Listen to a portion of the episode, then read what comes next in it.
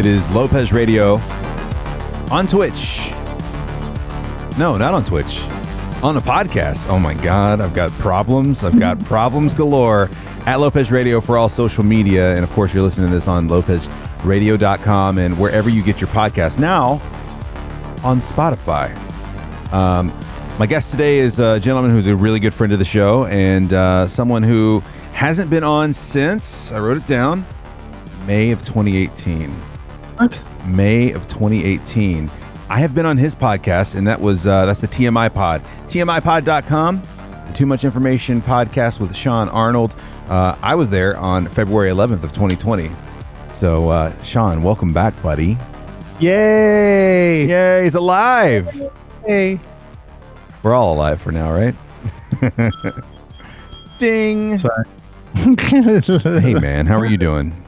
I'm doing great. Wow, that was my last time I was on your pod was pre-event. Pre-event, it was, and and that I had I didn't wanted to go back and listen to it today, but I was so busy. But like, it was called Sean three sixteen was the title of the podcast. Yeah. Sean three sixteen. I should have a big banner behind me that just says Sean 316. You should. Uh, before I forget, you can follow Sean at Sean ATL on Twitter if you're a Twitter person. If you're a Twitter person, you can follow him there and see what he's up to and when he tweets and if he tweets and whatever's happening there. I rarely tweet. I use it now more for like just tracking and following stuff. Yeah, yeah. I, it's more of a promotional thing for me. Like I'll retweet the thing, a thing here and there, but I don't know, man. Like the more time goes on, the more I'm just like, I, what, what's it gonna do if I put this out? Like if I say, if I, if I express my disgust or my excitement for something, no one ever says anything. So it doesn't really matter. It's usually when I'm like, it's usually when I don't want responses when people respond on Twitter. when I'm just kind of like, I just want to put this out there because it pisses me off. Well, actually, um, you know, you shouldn't be so pissed because shut up, Carl. or or if you get into something very subject specific because the last time i got any real play out of twitter we both did because it's when we were trying to figure out it's when all the dcma stuff happened and Yeah. we were trying to figure out about licensing for songs and if your licensing carried over you know for tracks and then that ended up that ended up being like those tweets we had going back and forth where i talked i called i had actually called ascap i guess or who did i ASCAP. Yeah, you Call. called ASCAP. Yeah. And yeah, and or video, I or I online, I chat supported with them because I screenshotted it, and we got like seven hundred thousand like retweets and whatever from people in the podcast community because no one knows what the hell the rules are about. Yeah. yeah. That was thanks. That was mostly thanks to, uh, I think, Geef out of Australia. I think he like retweeted it and commented on it or something like that. And all of a sudden it's just like, bzz, bzz, bzz. I was like, oh shit. It's like, what's going So viral now?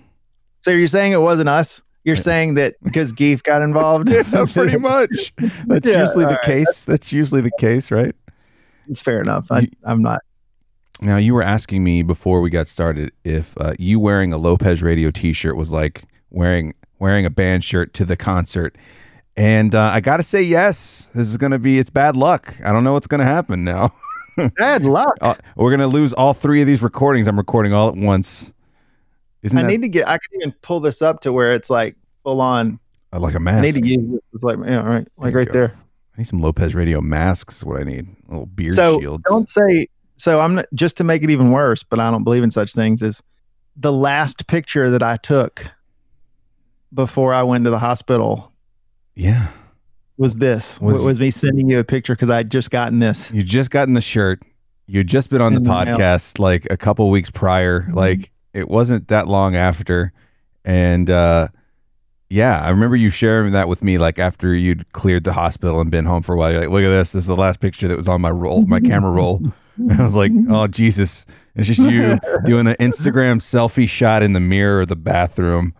absolutely full on rocking it um it's not that though the shirt's comfy i don't know what you want like It the is. funny part is is now that we live in rona times um I have like at the top of my t-shirt drawer because it's like I'm not doing dry cleaners. I don't have button downs for work. Like I Mhm. just am wearing t-shirts and Adidas like workout pants every day. Dude, my And- my pajama pants have gotten so much mileage in the past fucking six months.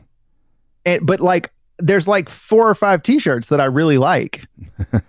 and they all just are on top. And then Holly does laundry, my wife, Yeah. you know, and and they just repopulate. So it's like I basically just wear the same like five t-shirts. Right. Yeah, I'm kind of the All the same way. Do you ever do like a purposeful like d- deep dive into your t-shirts? Like, let me get something I haven't fucking worn in a while. like, come on.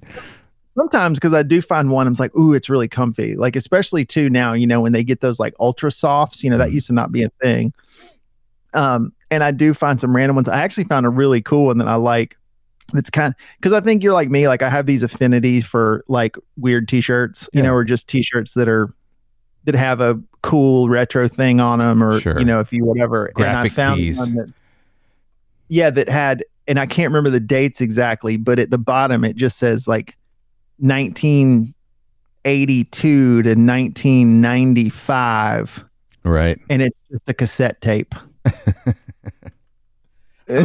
I'm a sucker for that stuff, man. I am. Oh, yeah. Like, you know, like I love Terrier Cult. Right now they're on hiatus, but I love Terrier Cult. So anything with like a Boston Terrier and some kind of smart ass, like, you know, uh, pop culture reference to it, I'm like, yeah, I'm going to fucking buy that. It's great. Um, well, I have for Christmas, this is how t-shirt stupid I am. Both my mom and my wife got me not the same t-shirt like style, mhm. but the same t-shirt for Christmas and it just had a picture of the toque, you know, the hat with the wool flaps Mhm. and it just says you serious Clark? Are you serious, Clark? Yeah, I've seen that shirt. It's an amazing shirt. But like they got mom got me the green one where the toque is like a little more cartooned, you know, like it's a little more. And Holly got me the orange one that says "You serious Clark," and it's just sort of an outline of the toque or the you know the hat or That's whatever they funny. wear, the winter hat. So it wasn't the same hat, but the same, but absolutely the same message. They they know Wait. they know you exactly. and I love them both, like both of those shirts. It's just like because I mean, how could you not love a "You serious Clark" There's there's two t-shirt? yeah. I ordered a, a Cobra Kai t-shirt just yesterday.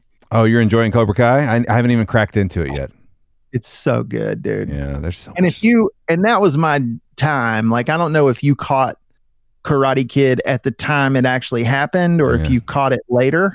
I watched like, it a I- shit ton. I know that. So I caught it like when it happened, Right. right? And it was like I was at that age where like I wanted to be Daniel LaRusso and I had a huge crush on Elizabeth Shue and y- you know the whole thing. And so like when they brought it back, I was really worried and it is amazing. Like I mean it's legit good. The writing's great. It doesn't take itself too seriously. It's sort of a great blend of drama and comedy. You know what I mean? Like yeah, serious story, but they it's funny. I do love the role flip. Like I've only watched the trailer, but I do love that. Like now it's Johnny telling the story. You know, it's like it's kind of cool from that perspective because it's kind of like now he's just kind of trying to figure his life out. Like you know, digging The- yourself out of the hole kind of thing. The subtitle of it should be The Redemption of Johnny Lawrence. I mean, just like I've always said, the other title for Bre- you watch Breaking Bad, right? Yeah. So you could, to me, the entire show, start to finish arc, if you wanted to rename Breaking Bad, you could call it The Redemption of Jesse Pinkman. hmm I mean, that's really what the show is, right? Like Right. The, the whole thing. But it is, and but he struggles, right? I mean, he's fighting. Not to get too philosophical about a fucking Karate Kid television show, yeah, yeah. but it's this idea of fighting things you were taught that are not good. You know what I mean? That are bad. It's like unwinding and not to, you know, you sent me a video of more of these crazy idiots that are out protesting, you know, masks and stuff. But when you get into themes of racism and classism and all this stuff, like that stuff is learned. I mean, that's the thing. No one's born hating, Right. right? You have to learn it somewhere. Yeah. And usually it's your family. Like, sorry, it's usually your family, right? Because that's who That's you're who you're around. exposed to. Yeah, you're you- that's who you're exposed to for a significant portion of you know, growing up. Like you're not you're not just I mean, yeah, you're going to school, but still you're only at school for like part of the day and then the weekends and the weeknights and all that stuff. You're just kind of exposed to this fucking just constant stream of these are my parents fucked up thoughts. You know, the the this is what they think. And it's weird because I don't know. Growing up, I don't really remember. I don't really remember. I don't know if it was that I didn't pay attention or it just wasn't so at the forefront of everybody's. It felt it felt like people just had more to t- more shit to talk about than just politics when I was a kid. Like I just didn't feel like I heard it all the time. But maybe I just didn't have parents that were like overly involved in the political process. So I never really like I never it, it was never like a thing where I I don't know how I got my my independent thought because my parents are very different than the way I am as far as um, politically and stuff like that. Um, but I don't ever remember like I do remember I guess rooting for like Bush senior, you know, or something like that. And I don't remember when when when I crossed over and I started actually paying attention to that shit until maybe high school, late high school, a little bit.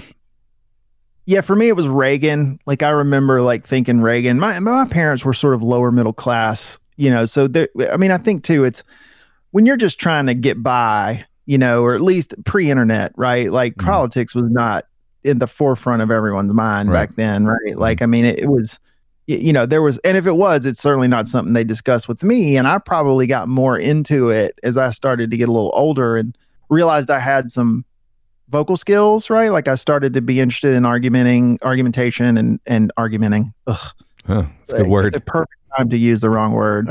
um, but about discussion and and argumentation and and you know persuasive speech and that you know we started studying that stuff and I got interested in debate and you know all that sort of you know that thing right Mhm. like I like you know argue a point you know and and of course you're drawn to politics when you start to feel like that because that's all that is right is trying to argue Well, it's the never ending debate, right? There's, it's always going to be a thing. Like you never run out of things in the political realm to talk about, be it pol- be it you know immigration policy or you know he, you know women's rights or you know the right to choose. All the, you have so many avenues you can go to, so it's such a popular thing. So it makes sense. Well, what's so weird to me as well is, and I struggle with this a lot, right? So, um, very rural family, you know what I mean? Like first generation college grad. I was the first person to go to college. My grandparents, you know, we lived in a really rural, very white, or it was really white, but it was very also segregated, like physically segregated, right? Like it, there wasn't a train tracks, but there was an across the tracks kind of vibe. You know what I'm saying? Where, you know, minorities that lived were around where we lived lived in their spot, and we kind of. Mhm. Um, and the thing that's wild to me, and this is what's a struggle for me, especially as a white person, as I over the years have thought about privilege and these things that come along with you know recognizing that exist when you're in a majority mm-hmm. right? Yeah. which and i know privilege is a triggery word and there's probably somebody that listens to this that is now screaming about you know never listening to lopez radio again because somebody's on here talking about privilege. Bye. but um, but really because people think it's about working hard and really all it is is the advantage of the majority right? It's about the advantages you have by being in the biggest group. It's nothing to be ashamed of you know or no one's suggesting you haven't earned what you got. It's just about recognizing that it's easier to be to look like everybody else right? Like that's just that's it. It's easier to look like everybody else right? That's Yeah. the the truth. If you dropped me in the middle of you know South Central Los Angeles or y- y- you know what I mean? Like it would flip, Right. right? Like because I'm all of a sudden the one that's different, right? And it's just it's hard to be different. But the struggle and what I've is is like my grandparents were legitimately good people, right? In a sense that you know, my grandfather helped everyone he could and he was a kind man and he was involved with his church and he gave his time and they never had much, but you know, he did what he could but they had horrible opinions about race. yeah. You, you know what I mean? And it's this weird like dichotomy that's hard to deconstruct, Mhm. right? Because they're from a time when no one would check you on stuff like that. It was way more of a societal norm to just go, oh, sure, I don't. Because I remember very vividly as a really young kid, maybe seven years old or something. And it's a much longer story I don't want to tell, but I lived with my grandparents for a couple of years when my parents were separated. Mhm. And um, I had a friend at school that like I played little league with, and he was one of the few black kids that was, you know, in our school even or that we hung out with.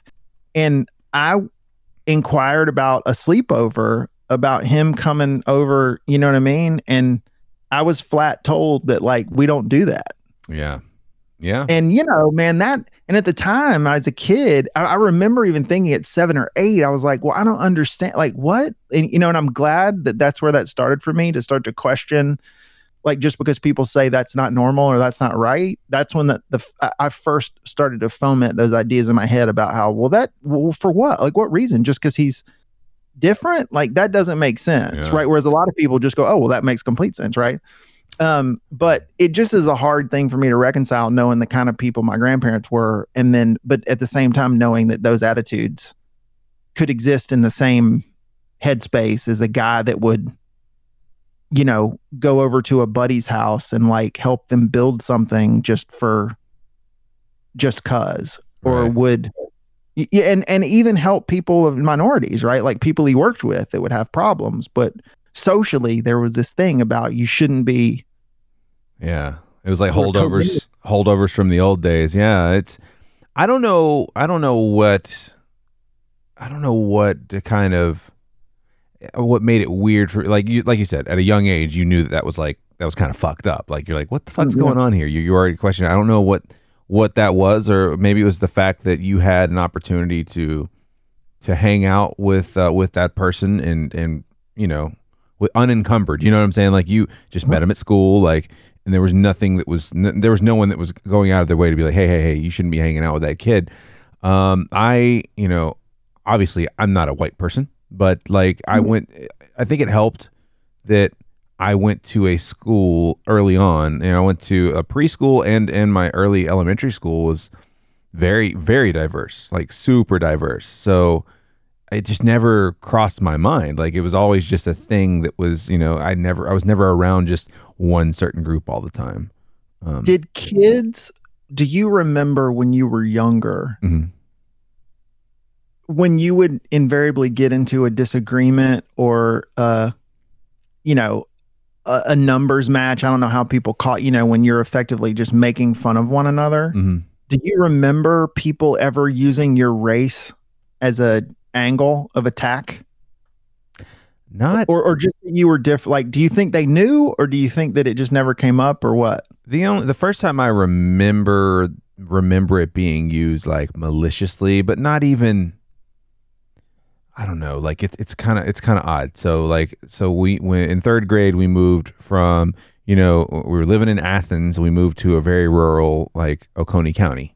Um, like not too far away, probably about 20 minutes away from where we lived before, but it was very much country. Like it was very there wasn't there wasn't shit out there. Like there was nothing. Um, and so riding the bus to school, you meet a lot of kids who live out in the middle of nowhere and and there's like, you know, our school, you know, at the time our school bus was probably picking up like I don't know. It was you know, however big a school bus is, but it was still picking up ah, maybe a 20 square mile, you know, patch of kids, right? and yeah. you know we're on our way. And I do remember, I do remember hearing words like hearing people say because I, I, mean it was me and my brother were the only like non-white. Well, there were there were black kids on the bus too, so it wasn't like we were the only minority on the bus, but everything was very much naturally separate, if that makes any sense.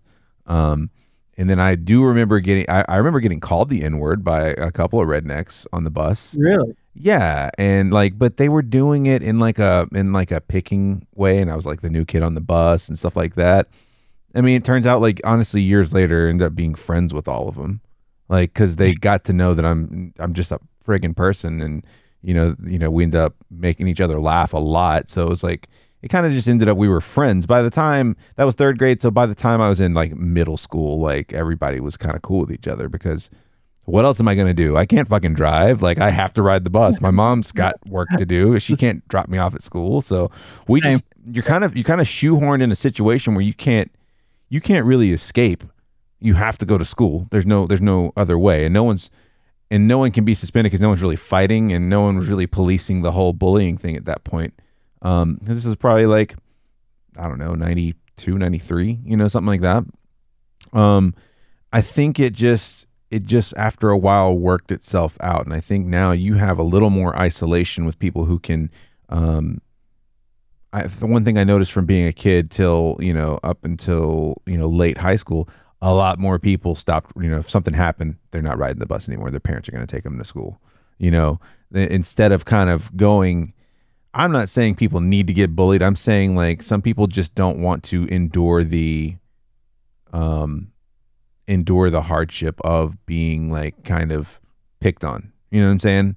Like Sure. they're just like they get picked on one time and all of a sudden it's this emotionally scarring thing and they just they don't want to ride the bus anymore. I didn't have a choice and so it ended up turning around. So I think it I do but I do remember people using those words to insult and I would get mad when people would call me a Mexican cuz I'm not Mexican like shit like that. I'm just like, look, I'm not a Mexican. Like, and you try to explain it to them like a reasonable person, but they're not. They're not going for reason. No one's trying to be reasonable in middle school. I mean, you don't even speak Mexican, yeah, I, I don't even speak the Mexican language. which is always how. Just uh, pro tip: spotting a racist. If you ever hear someone refer to Mexican as a language, right. probably a racist. Or if they say something along the lines of "speak American," like that's that's pretty Yeah. racist too. It's it's a it's Yeah. a it's a dead ringer, as we like to call it. yeah I, yeah same i mean it, so this is a funny thing and again i don't know the answers i'm not a parent i'll never be a parent like unless something really bizarre happens um, which will also probably make me convert to religion Mm. um, if somehow we end up with a kid magically but Right. um, the, uh, i wonder the differences in because i certainly recognize the, the dangers and the and the the damage that bullying can do right Right. um, i sort of got maybe there are people in my neighborhood that don't want to deal with me anymore now and i don't know if i told you this story a few weeks ago we were doing like our we, we were doing these like cul-de-sac social distancing things where we'd Mhm. bring our tailgate chairs you know and everybody would sit sort of apart but at least so you could just be around some more humans you know outside um, especially at the beginning when we still were trying to figure out what was okay and what wasn't you know what i mean like Yeah. as far as being around other people and a lot of those people that live in my hood have kids and it seems like a lot over the years i've heard these parents talking about their kids and especially around conflict resolution Mhm. You know and their kids not having skills to be able to deal with resolving conflict. Yeah. and it felt like the parents default thing is exactly what you're talking about right? Like just get them out of there right? Like let's just change the condition right? Like get them off the bus get them moved into a different class you know get them maybe put them in a different school like you know all this stuff which again maybe when you're at we're at right now like from a, a monetary or a, a income standpoint that's more of an option. To your point like if i I- the bus was the only way i was going to get to school right? Like i and there's certainly private school wasn't an option. I mean we could barely afford public school. Mhm. so um you know it- but i got and i said well i know why all your kids are having all these problems which is why parents immediately automatically hate you right the minute a non-parent like offers up an opinion about Sure. you know parenting but Oh, at yeah. that point i was like who what do i care Right. and um they were like well what and i was just like we don't let kids fight anymore Yeah. and everybody's head whipped around right and looked at me like i was like you know like oh you savage you know what i mean but honestly like when i was a kid because here's the thing you know and i'm not talking about 18 year olds right where you know somebody may go grab a rifle out of their pickup which could have definitely happened when i was in school right like and all that. I'm talking about these are 10 12 14 you know. When i was a kid man there became a thing where if you said the wrong thing to the wrong person you were probably going to end up outside after school right? Like Um, yep. And you might get your eye dotted, right? Like that's just what might happen, right? There became consequences for what you say, right? For real physical consequences. Here's the thing nobody ever got hurt. You know what I mean? Like, sure, you know, you might have gotten a busted lip or, you know, your knee scraped up or your elbow scraped, but like, it, it's not like any people are trying to kill each other at that age, right? Like, Right. the things last, whatever. But I mean, I remember in elementary school, like picking on the wrong kid and next thing I know, I was on my back.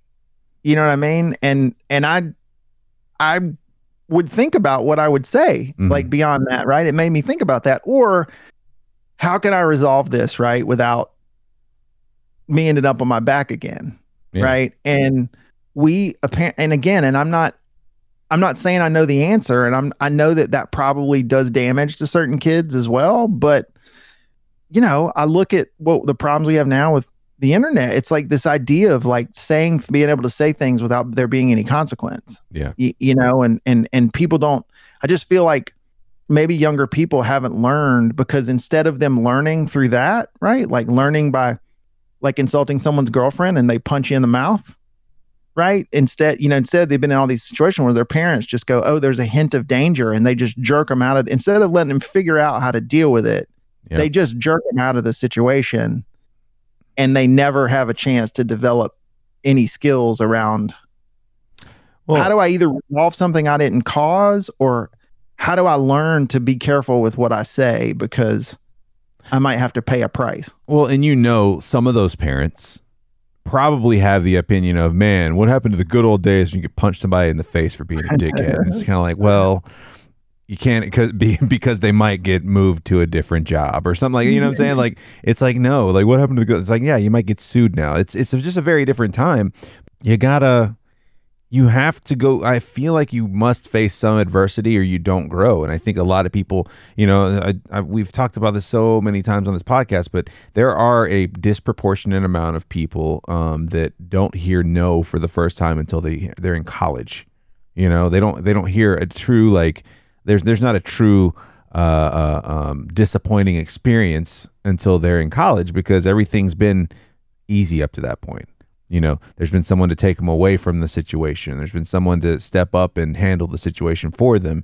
And to me that's the worst way to go about it. It's like no you know it's it's been kind of a, a big philosophy of mine for a long time. It's like look say what you want to say you know whether it's you know whether you're a celebrity whether you're you know just a regular ass person whether you're a kid but you must be prepared for the, the, the you know the consequences like it's just it's just how it is. You have to be ready for that, and uh, Yeah. a lot of people aren't ready for that. Yeah, and I don't and it, and I think too cuz for me like I've never and I've been around some bully. I mean, I may have be I probably have been the bully, Mhm. right, before, right? And and not necessarily realized I was doing it, right? But uh, I've yet I, I just in my experience with bullies and this goes all the way up to being an adult right and being in the bar business for a long time i mean you were around that world like you know how you get these macho assholes that get a few beers in them and y- you know what i mean and but like very few of those people right like they are a hint of even a hint of pushback they just fold right? Like that's the thing about bullies. Most of the time if they get in your face and you get right back in their face that's enough right? Because they're used to people Yeah. just giving in to that you know and again they get jerked out of school or they get whatever right? But if if when someone takes a step towards you and whatever if you take a step towards them Yeah, that's usually enough, right? Right. Because they're not prepared for that. But I think kids never have an opportunity to do that anymore, right? Like, because to your point, the other thing that I don't get and why I do like squarely third armchair quarterback, you know, pa- parenting nowadays is when I was a kid. So I'll tell you a great story, right? So, um, in high school, um, in one of our baseball games, um, there was a kid on the other team that like stepped on our first baseman's foot.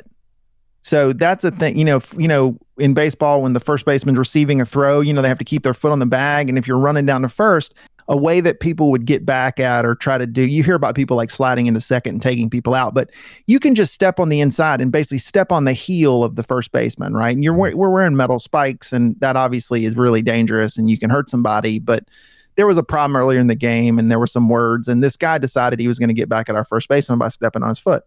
So you know, our first baseman goes down. He was bloodied up a little from the thing, and it turned into a thing. While I was pitching, so naturally, the next inning, right when I, I come up, I was going to throw at someone. I was going to throw. I was going to hit someone Mhm. right on their team for you know hurting our first baseman and the umpire came out between innings and i'll never forget his guy's name was billy and he umped a lot of our games and he told me if you hit anyone i'm throwing you out and and this was when in high school back then if you got thrown out for one game you were also out the next game right if you got ejected it was pretty severe Right. And I got real mad. I'm like, how can you do like you can't do that? Like you can tell you can warn everybody after I hit someone, but you, you just basically now you just gave those guys a free pass, right? Like they took our guy out and I can't do anything. And I was really upset. And we were beating these guys to a pulp, right? Like this team, they were not very good. And have you ever seen in baseball, like when pitchers are warming up, when they flip their glove, either like they flip it up or they flip it down or they flip it to the side hmm before they throw a pitch. That's how you tell the catcher what pitch you're about to throw when you're warming up. So, like if you flip your glove up like this, it's a fastball. This is a curveball.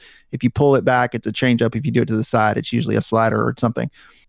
I started calling pitches during the game, like with a hitter standing up there. I would tell them what was coming because I knew they could they weren't good enough, right? And I knew they couldn't hit it. But it's it's ridiculously disrespectful. Right. Like imagine, right? You're basically telling them, "I'm about to throw a fastball, you can't hit it. I'm about to throw a curveball, you yeah, can't yeah, hit yeah. it. Good luck."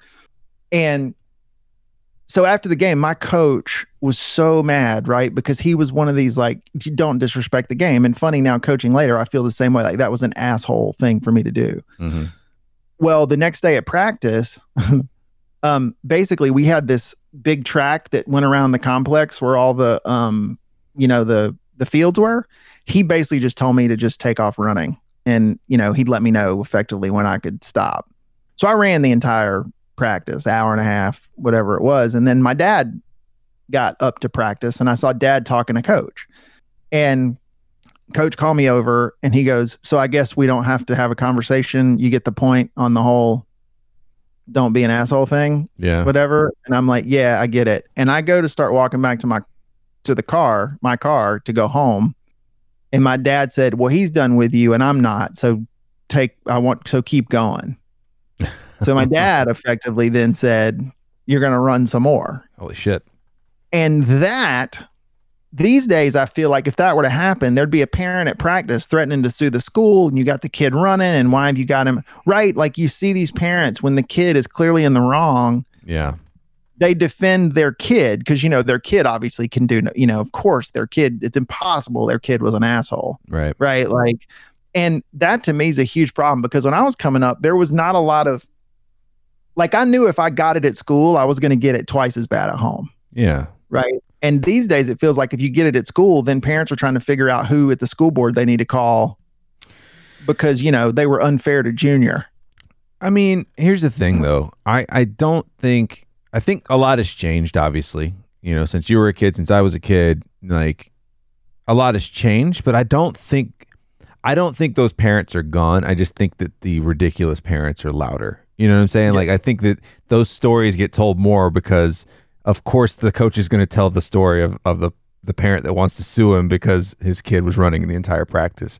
But you know, it's not as great of a story if, if, if the parent shows up was like, yep, he was kind of an asshole. He's like, you know, it, it's it's. I think we just hear those stories more. I I, th- I do think it's a little more than it used to be for sure, um, but I think it's just way easier to hear those stories now. Um, I mean, unless you think something like it, what if anything you think has changed between then and now, like in the way parents defend their kids. I think it's the thing you're talking about. I think it's starting to come in with the people that instead of having to deal with adversity, they were jerked out of adversity and they're mommy and daddy's special flower. Yeah, took care of them. Now they're and now they're parents, right? So their kids are all special flowers. Right. You, you know what I mean? And that and that's where I think I feel like that shift is. I mean, don't get there's still probably some old school, you know, parents, but like this is again just one of those things. Like everybody's everybody's unique.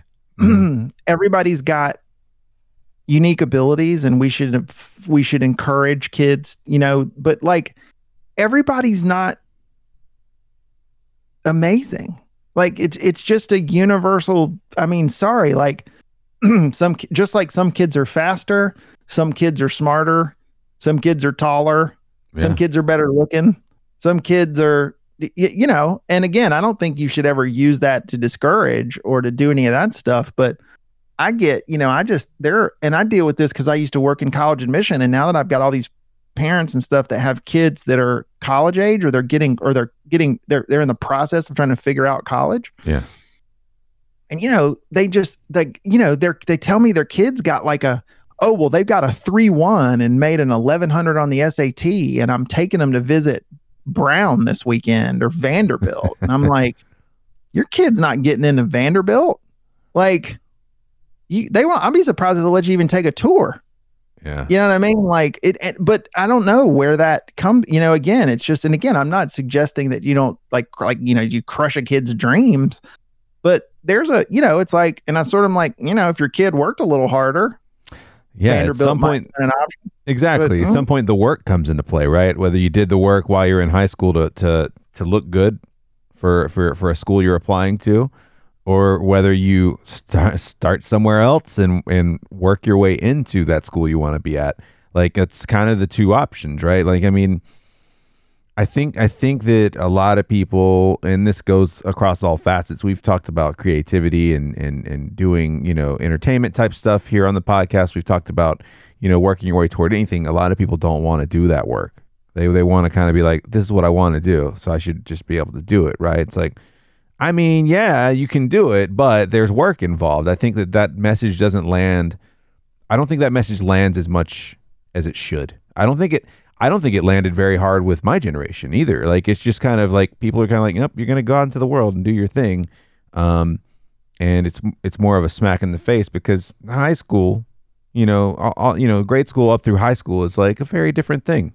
You know, it's it's not meant to be hard to get through because they want everybody to get the fuck through because they want the funding, they want you know, you know, especially if you're if you're somewhere like where I went to high school where it's like, oh, you're a top rated county in in the state, like they want to keep that up there. They want to keep that reputation. So you got to just push, you know, sorry, at some point you're not just extraordinary, you've also got to be a cog in the wheel, you know, or a cog in the machine. You got to keep keep the world moving. and there's also a, a point where like there's also bet- there's a difference between like discouragement and real and like realism right Sure. like for example if you've got 2075 vision when you're 16 years old you're not going to be a pilot in the air force No. it's not happening Mm-mm. right you, you're not or or if you want to be a a, a a rocket scientist and work for NASA and you can't pass trig Yeah. or calculus you're it you're it's not gonna happen Right. right it's like if you want to do animation but you can't draw right? Or these days if you don't you know you can't work a computer i guess. Yeah. not happening. And some people just don't have you know those skills. And i think i don't know i just feel like there's a point where it becomes a disservice hmm you know to to to not be honest with kids and go okay let's focus on your strengths. Let's talk about you know where it is. And here's the thing that doesn't mean you can't be successful i mean i want to say the last number i saw and this is going to be so wrong and i should look it up but i want to say that on the billionaire list or something like some really really high percentage of them are college dropouts Oh yeah. I believe it. right like it's not you know formal education is certainly no necess- no given either on you know what i mean on on changing the world Yeah. right or going out and being y- y- you know dave chappelle who i think is while he's a comedian is one of the most you know loud clear and prescient voices in the country at this point about really important societal things did not go to i mean you know you're talking about a guy that grew up in dc and went to an art school and you know what i'm saying Yeah. and didn't you know eh, i mean and that's one of the if you listen to that guy talk it's like that's one of the great minds of our i feel like of our generation right Yeah. like he's one of the sharp thinkers of our time Mm. right inside of the construct of comedy but you know that guy's not guy got an ain't got an MBA from Columbia you know what I mean or whatever Yeah. Well, I mean, and the thing is,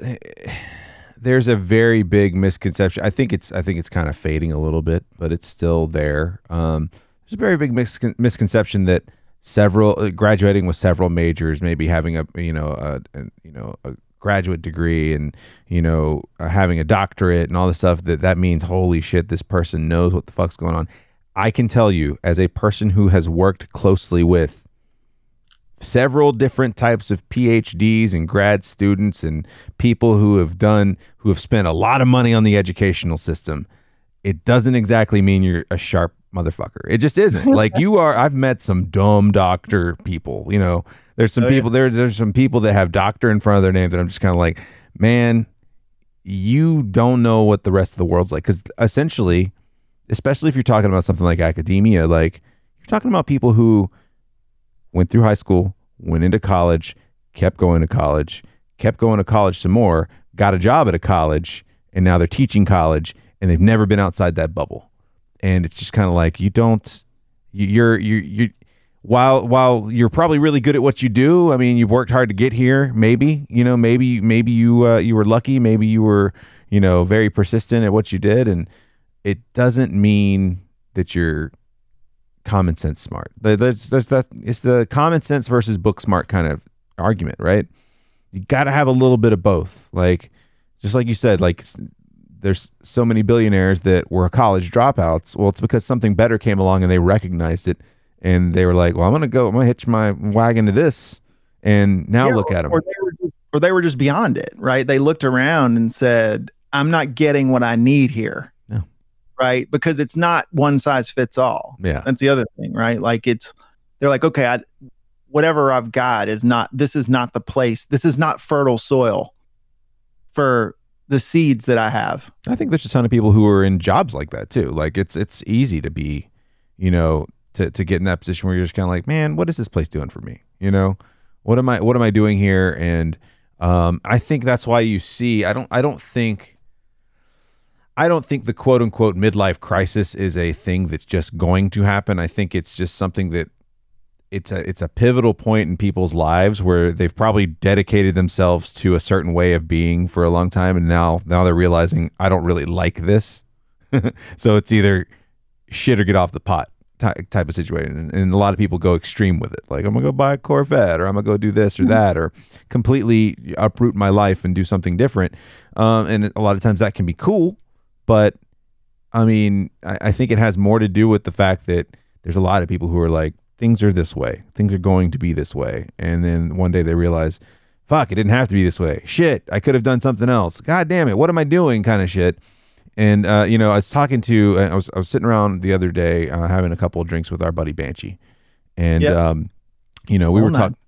He's he he loves he's a he's a big fan of like crafty people on YouTube, right? Like people who you know do all kinds of like building, woodworking, shit like that. He loves seeing that shit. He's he, he loves being in a shop and and working with stuff, right? So he's got a lot of YouTubers that he watches, and uh, he was talking about like he's like, man, you know, I sit here and think about like what I'm doing and you know what what I kind of what I what I wish I could do, and you know I want to you know I see these guys, I see everybody. Like, we need more. He said we need more videos of people who dropped everything and and it failed.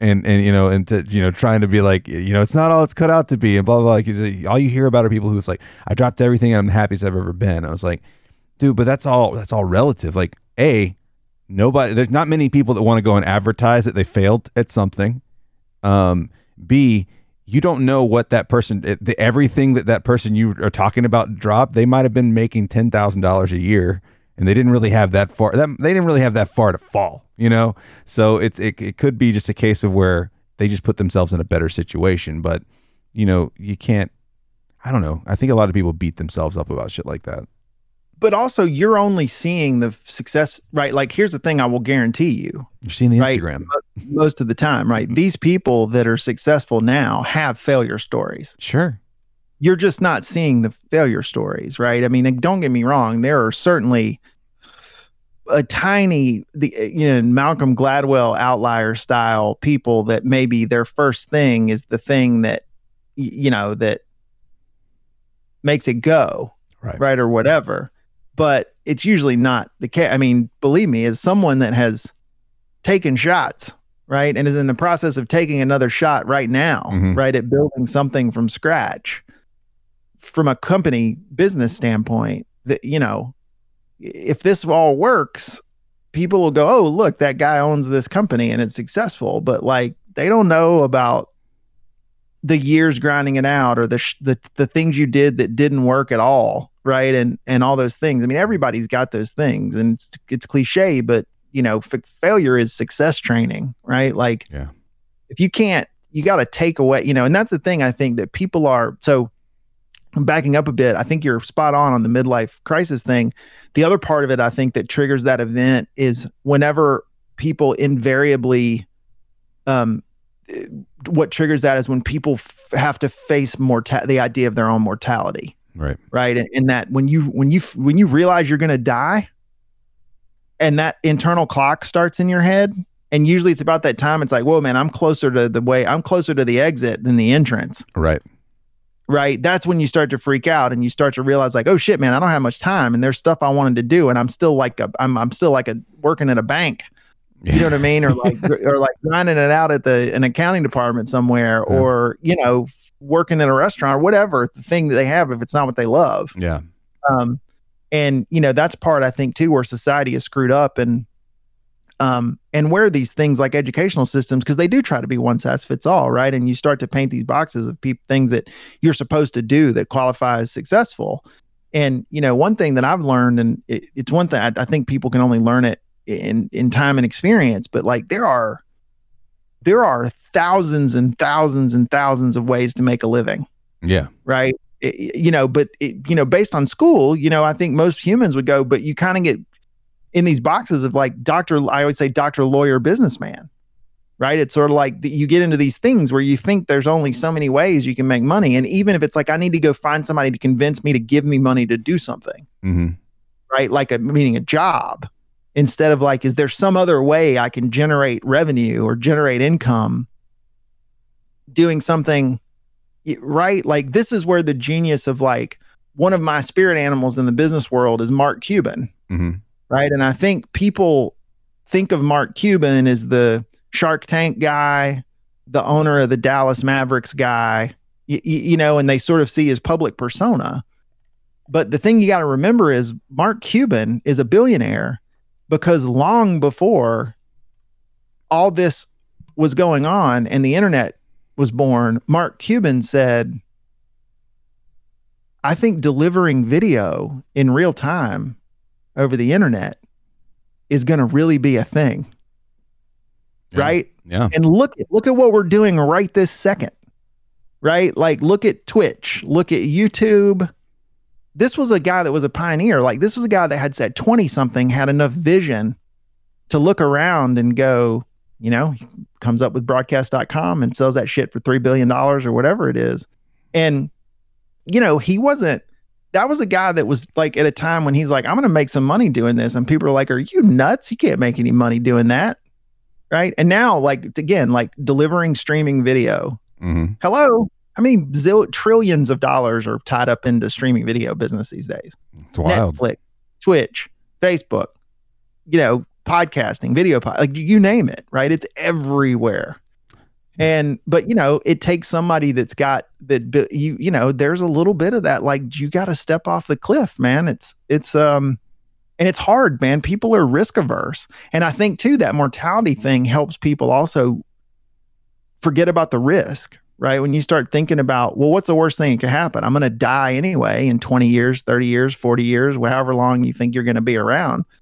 And it's like, so what, right? If it fails, I mean, again, I'm not saying people that mortgage their house and end up homeless. Like, you don't want to do anything. You know, you want to take calculated risk, right? Sure. Yeah. But, but on the other hand, like, you got to take some risk, right? Yeah. And you know, it's just hard for people to get their head around that. I think. Yeah, I think it is, and I think like, I mean, we've talked about. Uh, I mean, you have talked about several. You know, with with your wife and what she does. You guys know some pretty badass like chefs and and stuff like that. Like, how many? Like, think take any successful chef if you were to sit him down and be like, so how many times did you fail at this thing uh, before it was a hit?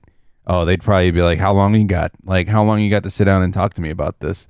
because restaurants are another thing they're just very volatile you know and and a lot of times flash in the pan and even when they are a hit they're still not a permanent hit usually you know unless you're able to come up with something that becomes like nationwide huge or you know a household name like it's you're gonna you're going to deal with a lot and and going back to your point of like you're trying to build this thing and you know if it works like if it works, great, you know, and uh, you know, I can be this guy that people look at and they're like, "Oh, this guy built this thing." But you know, and I know that, and, and we're probably even guilty of doing it. Like you'll see somebody who's successful at doing something, right?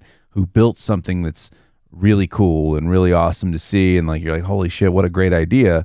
And sometimes you'll be like, "Man, that dude's so lucky." Like how do you, you know that dude's so lucky and like because you don't you don't you don't see that backlog. You don't see the bad days. You didn't see the build up to that. You didn't see the 10 other opportunities that got you know that that didn't work out. It's it's kind of wild man because it's all perception right? So it's it's it turns into you know the kind of like the the idea that maybe don't rely on what you're seeing from someone's social media all the time because who who does a highlight of all the bad shit that happens to them there are people that do it but most people are you know using that for the to gloat about the good shit you know Yeah, and also I think too, there's a unfortunately, you know, the the world is full of shitty people, and um, there's also again, this is another. When I'm sure we've talked about this before, you and I on podcasts, um, but when people see that too, there becomes this weird, and we see this in the political climate right now, right? Like again, we I talked about privilege earlier. People, someone's snap reaction is just like you're attacking where I'm at in my life, right? And how somehow I didn't earn my place. And that's not what it is. But it's also, again, just this this idea that you see someone that has things that you don't have, and instead of and then people go, wait, I don't have that. So it's but it can't be because that person is smarter, harder working, you know more risk willing to take risk it becomes like they're lucky they did this they got a something they got a break i didn't get yeah because it's easier it's easier to drag someone down to where you are Mhm. than to claw your ass up to where they are. It's way easier to tear someone down than to build yourself up. Yeah. And and that's what people do. So they'd rather just go like oh well you know that guy he's not he he he, did, he couldn't have worked harder than me. He can't be smarter than me. Or that girl there's no way she's you know more talented than i am. Hmm so i'm gonna you know call her names and talk about all the reasons why she shouldn't have what she has. Yeah. Instead of me let me work on me and maybe i can get up there and I, I think it's i think it's important to i don't know like no one ever taught me that. Like you know no one ever taught me like hey you don't i don't feel like there's an active enough teaching of how to put yourself in other people's shoes. You know what i'm saying? Like how to how to how to be um empathetic. Um empathy. yeah You lack it's, it's it's kind of tough because i like i'll say this much like so i worked in retail for many years and then i finally got my first it job right? Um and that was the first time i was like man i am i am never like not that i ever was a jealous person of people's success but like it kind of cemented in me like because i worked with a lot of small and medium sized business people that were you know barely getting by with their business and then people who were doing really well with their business. And they were just kind of a you know a medium-sized company that was doing really well didn't wasn't too much wasn't too grand wasn't too you know but wasn't too shabby. Like and but you could see how hard people were working to make that happen. And you're kind of like well i mean i could see where other people might be like man this guy's got everything. I'm fucking jealous of him. But at the same time i don't i, I kind of stopped having those feelings about people because i was like no, that motherfucker probably worked hard to get where he's at. There are people that have been handed shit. That's that. There's always going to be that. You're going to have people that are handed shit, but for the most part, unless you're in, for the most part, like a lot of people built their own shit too. Like I think you're going to find more people that built their own shit than you are people that are handed shit. Um, and I don't know. I think it's I think it's really important for for people to know, hey, you know, that's that's not just some accident. That's not just some fluke yeah, they might have gotten lucky here or there. Maybe they met the right person, but the work still had to be done at some point. Like there's just there's no there's no denying that.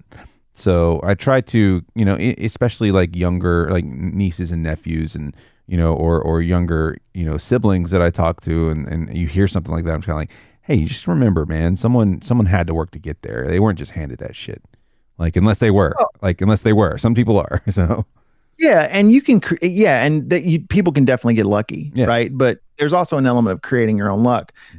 but even too, like who you know, and this is another thing that I learned from a mentor of mine a way a long time ago that I remember all the time because people go, "This is such a common phrase, right?" It's like, well, it's all about who you know. Yeah. and I think that's inherently incorrect, though.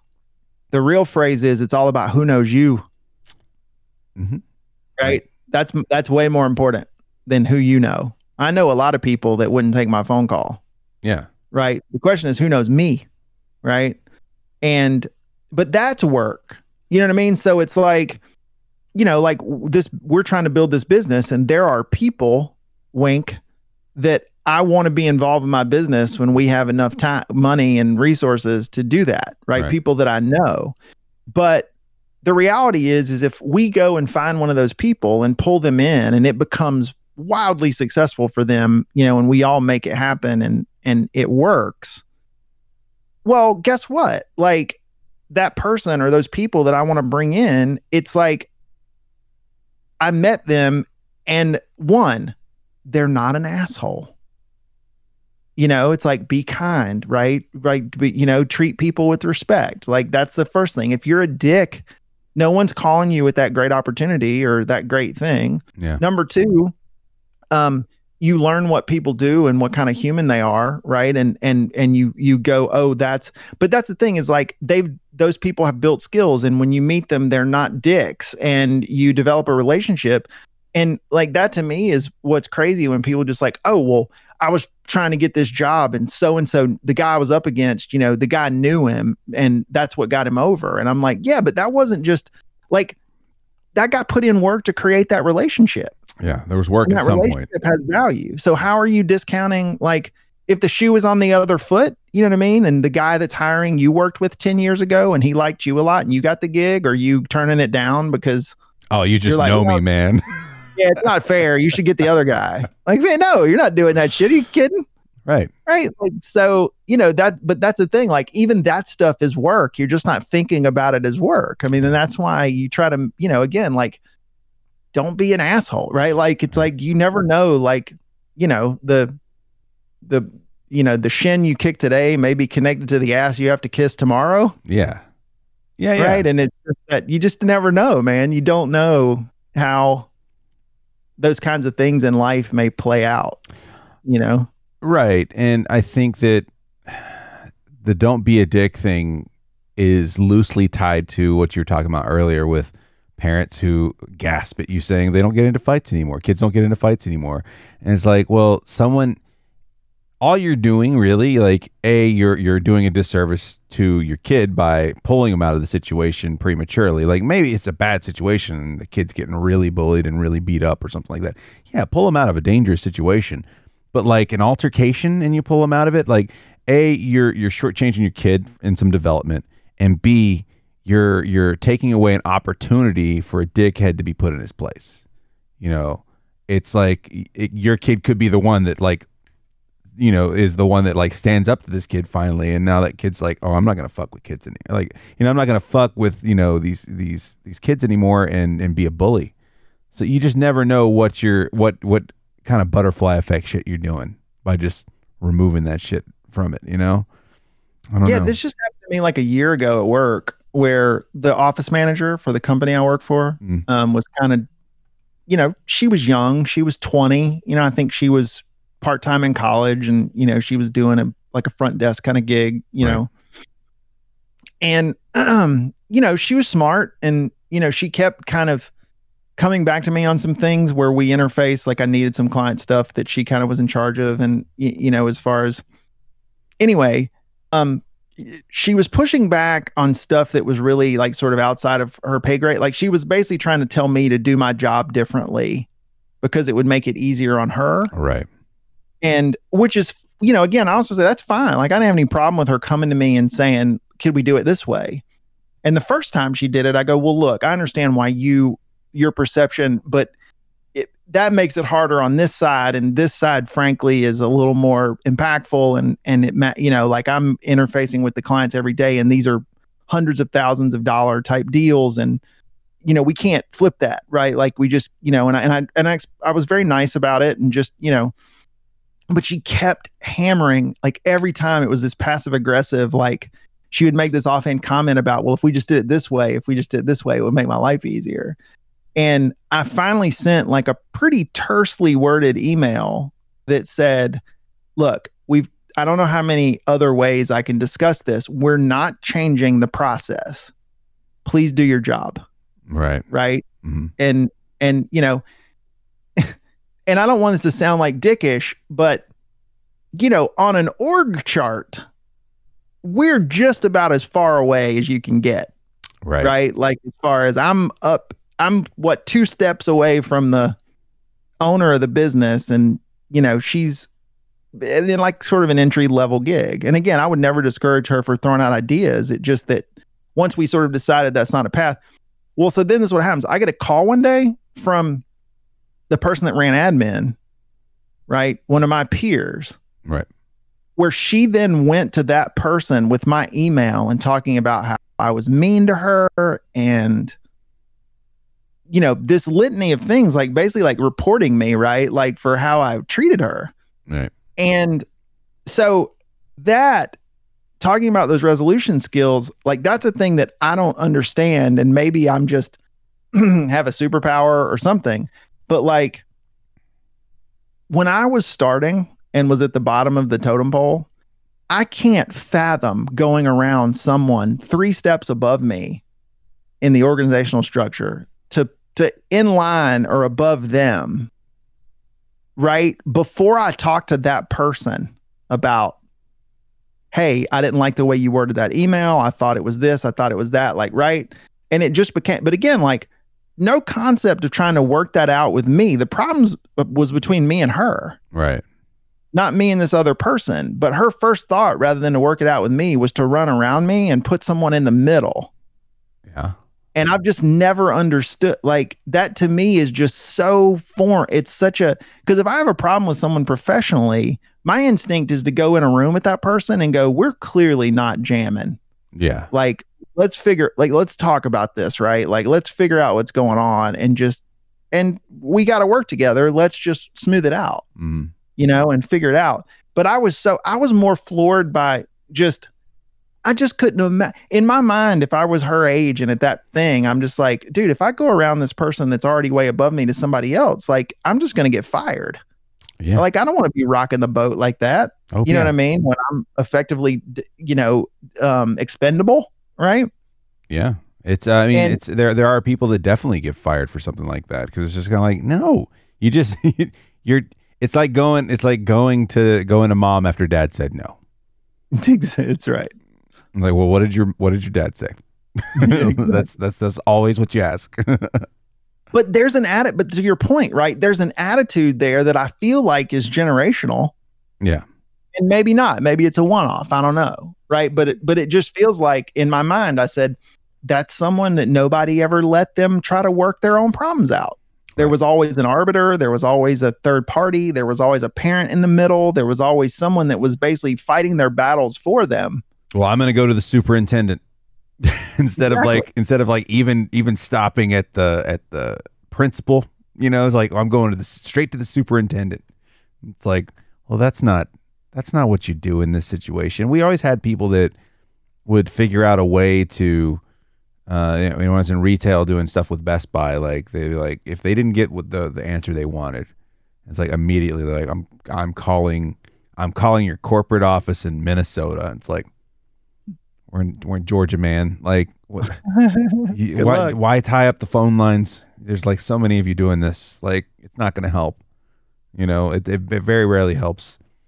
It always sucked Although I- when it did help. You know, like it always sucked when they they would like they would like be like, "Will you just please get this person to stop calling and just do what they?" It's like, no, no, no. Although I will say that on the flip side of that, like I have in customer service situations that warrant it, Yeah. right? Like not necessarily what you're talking about, but I have more than once called the CEO of a company Oh Jesus. when I had a problem. Like in fact, I'll start the eh, so here's a great and, and I actually encourage and again, this is not if you're eating at an Applebee's, right? Right, and right. your server gives a bad you have a bad server.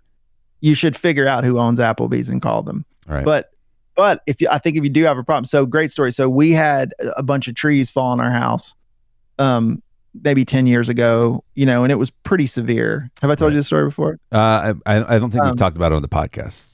So, you know, it did a lot of damage, right? Like it like it did like a hundred thousand dollars worth of damage Right. um to the house.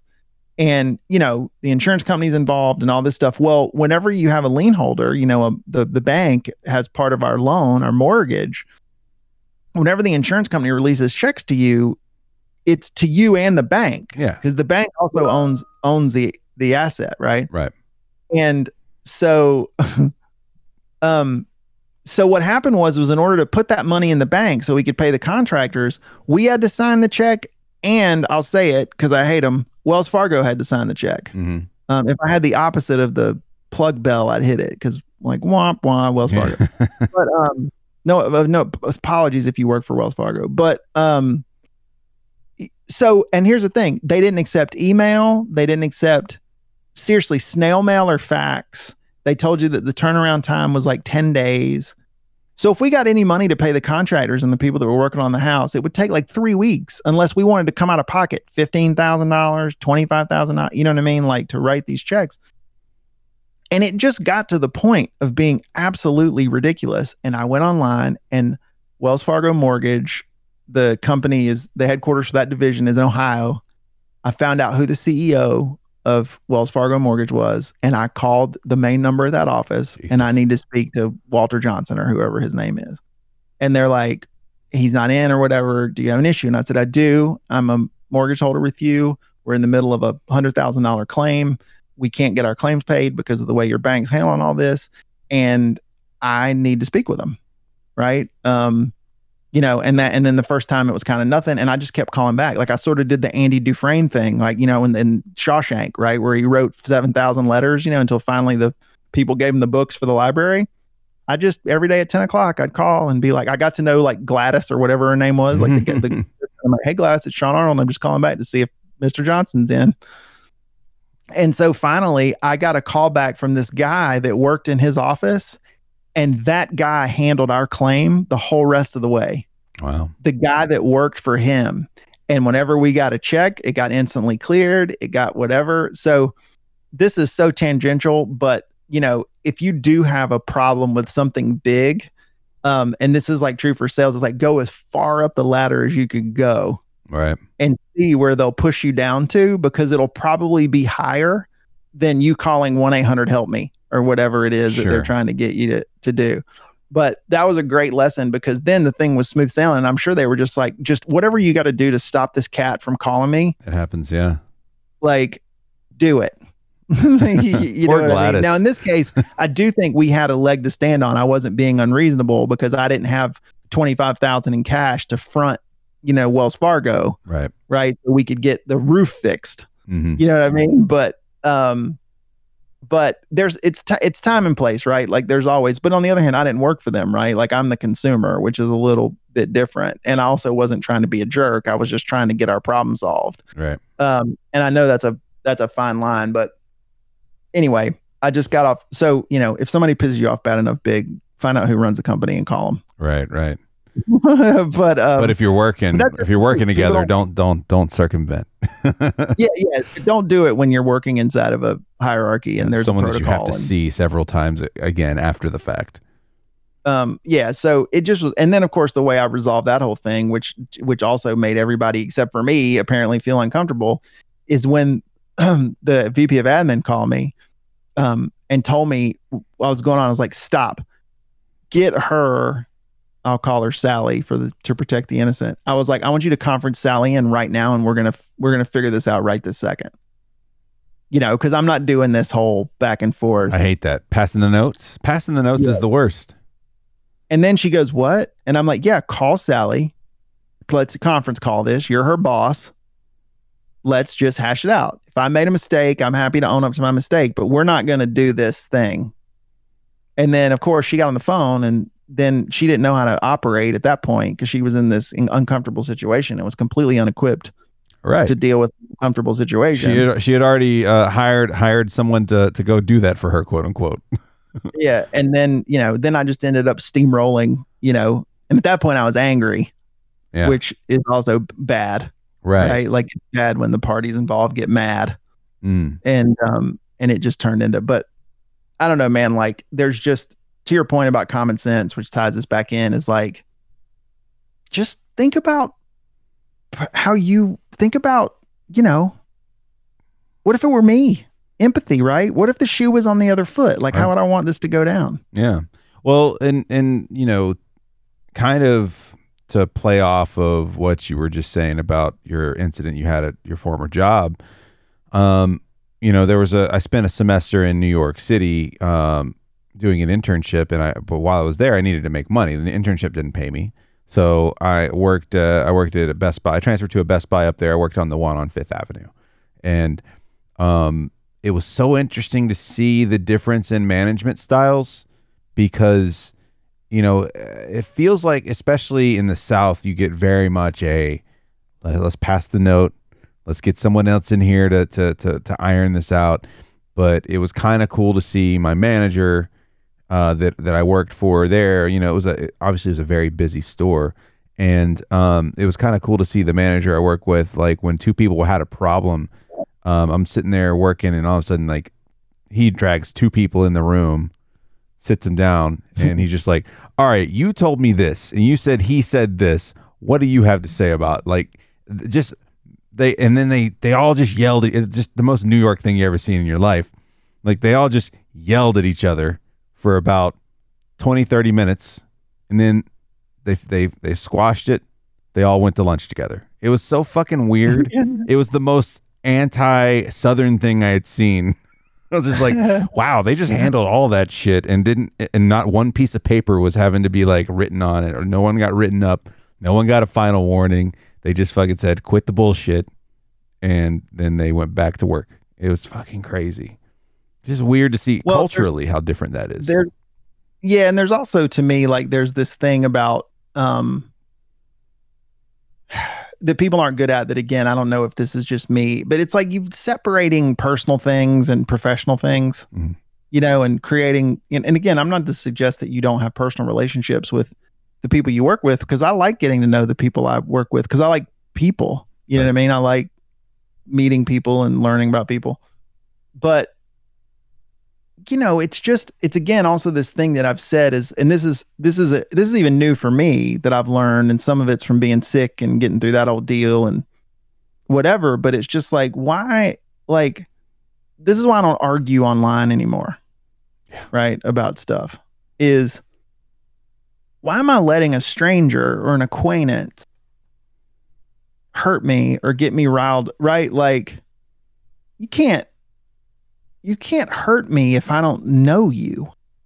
Right? Yeah. Like but people let that happen a lot, right? Like if if somebody just said, you know, you're a dick like at a store. Right. You know, or at a bar and I now these days I'd just be like, all right, yeah. like cool dude. you don't fucking know me. See ya. um if you said to me you're a dick i would have some stuff i needed to f- work out. Right. because you ever we have a relationship Right. right. like i trust you. I care about you. I i care about what you think. Hmm that's a problem if you think i'm a dick because you know me right? And it's like oh no if he thinks i'm a dick then i've done something right? This isn't an accident right? Yeah. but if a stranger i'm like you don't know me but man there are people that like you know people say that. It's like you would think that their mother told them they didn't love them anymore. Oh God, people get people let it get them really, really bad sometimes.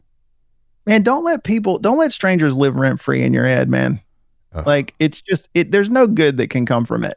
You know what i mean? Like and again it's one of those things i feel like i don't think you can teach it. I think people just have to figure it out on their own. Yeah. but you know man it's like i just i'm not going to let people have that kind of power you're giving people a lot of power Yeah. Well, I mean, and it is even it even kind of goes back to the conflict you were talking about at the very beginning of the podcast when you're like, "Hey, I love these people. I love my I love my grandparents, but it blows my mind that they have this world perspective, right?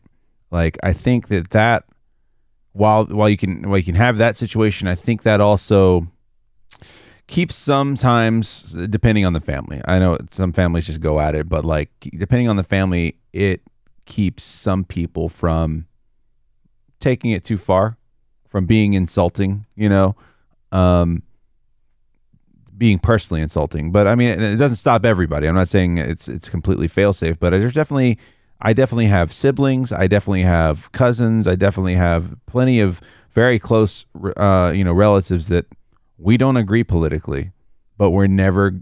It never gets to the point where we're just kind of like, "You're a fucking idiot." Like we just never, we just never do that. You know, it's it's it's wild. Like I've I've kind of always been especially with people I care about and people I know, like I have never been a person to call anyone like a name. You know what I'm saying? Like I just haven't been that guy. You know, I just don't I, like I it, it would take a lot for me to be like, "Hey, you're being a fucking asshole." Like like I don't know. I just I just never liked name calling for some reason. It's never been a thing that I like doing at all. And any time that I have done it, it's always been in jest. Um, but I don't know.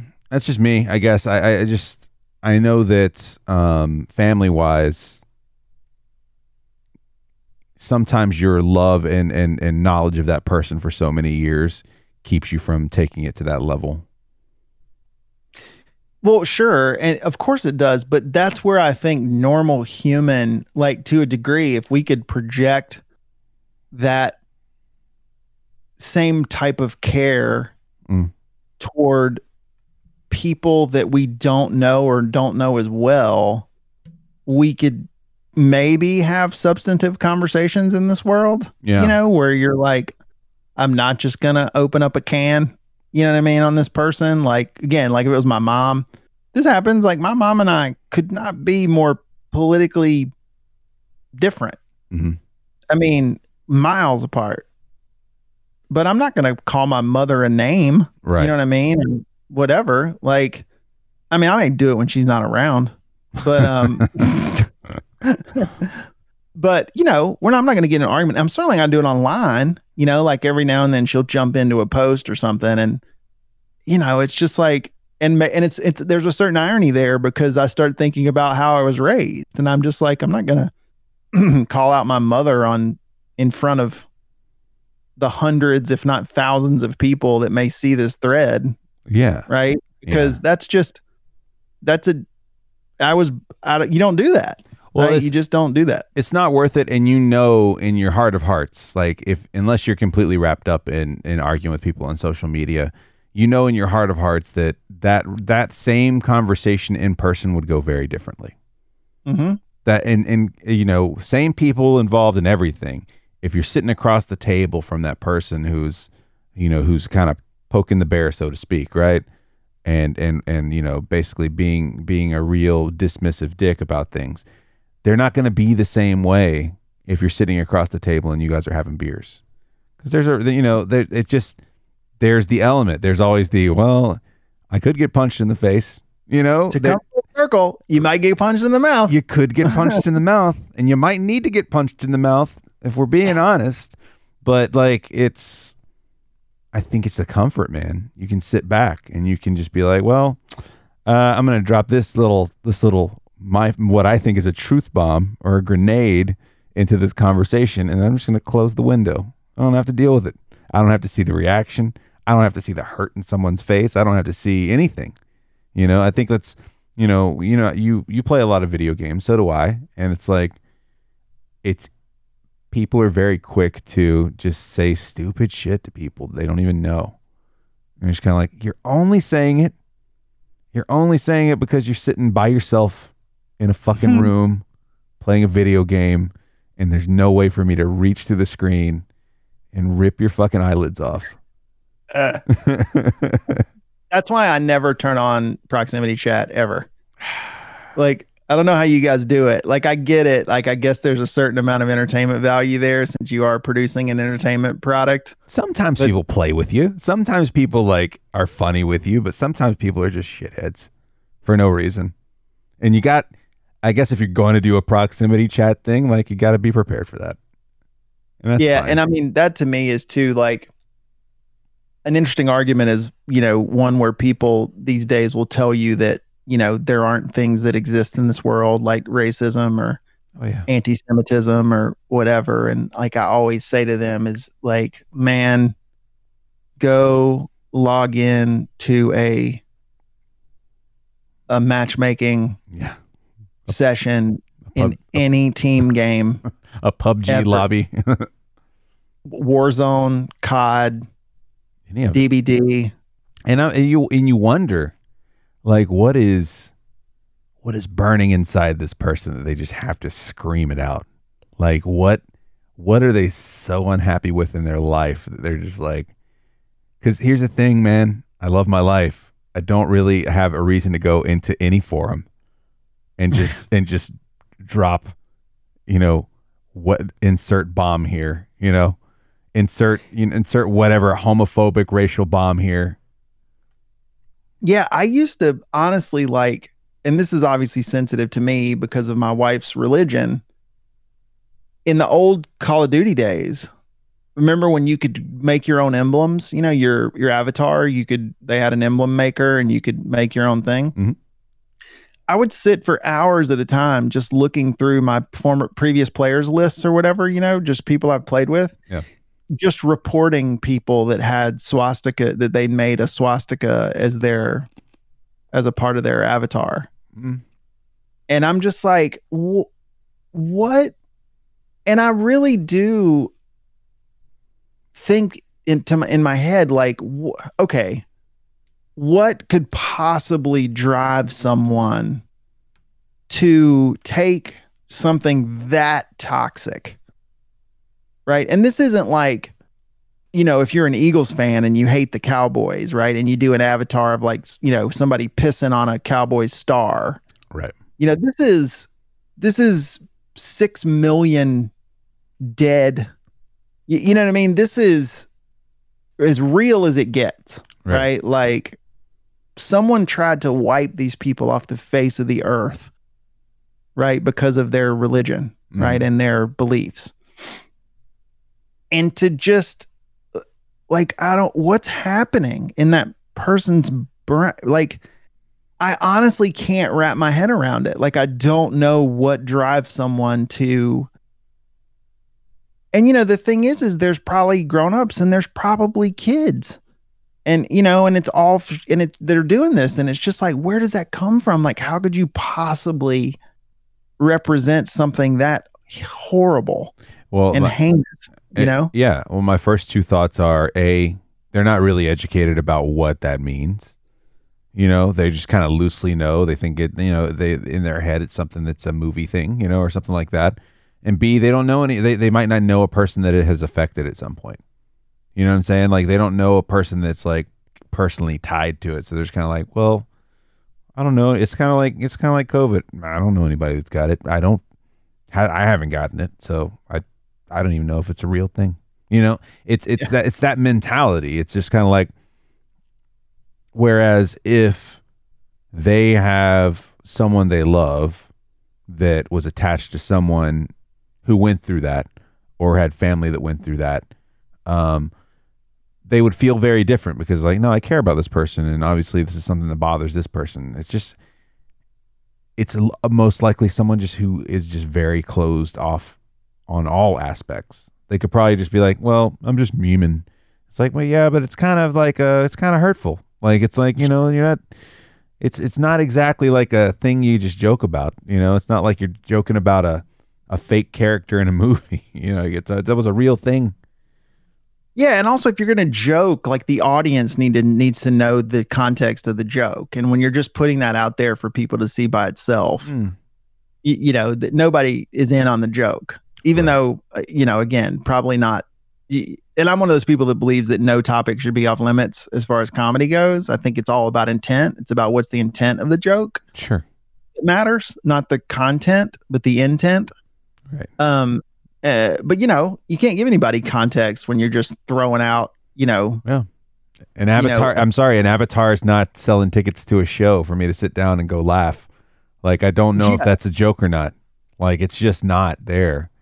And but I- this is even someone that's a southerner right like i'm like an eighth generation georgian Right. right, like and i still like it, it- and again i guess the way people represent themselves but like it's just when i see people like in the grocery store wearing like a confederate flag t-shirt and i'm just like man like what are you're putting that out there and that's all people are getting about you Yeah. right? Like they don't know you, they don't know what that has to do with. And I mean, these days, I feel like just to be on the record, I don't feel like there's a good reason at all, right? Like it's Right. it's like even if that meant something else a long time ago, the reality is much like that swastika, which was an old Catholic symbol that got co-opted by the Germans, mm-hmm. right? And it's ruined it for everyone sure. that's kind of how I feel about the flag. Like, you know, sure. I mean, again, I still think it was rooted in, you know, a bunch of people that were, you know, super mad that that that no people wanted them to not own people anymore. But yeah. but regardless, right? Like that symbol now is just about racism and hate in a time when our country was as fractured as it's ever been. It's just there's nothing good about it. Like, and apologies to any of my redneck friends that, you know, disagree with me about this, but that imagery, there's nothing positive about that imagery Yeah. right? Period. Just period. And but you know, it's just like people do that. And in my mind, I just think to myself, it's like, how do you you're advertising that and that's all people get. You walk into a public place and unless you happen to know everybody in there, they're gonna look and go, All right, what can I surmise about this cat Yeah. in their rebel flag t-shirt? Yeah, I mean, I've always said it. I've, I've said it a few times on here because the the rebel flag thing is something that's been. I mean, it's been going.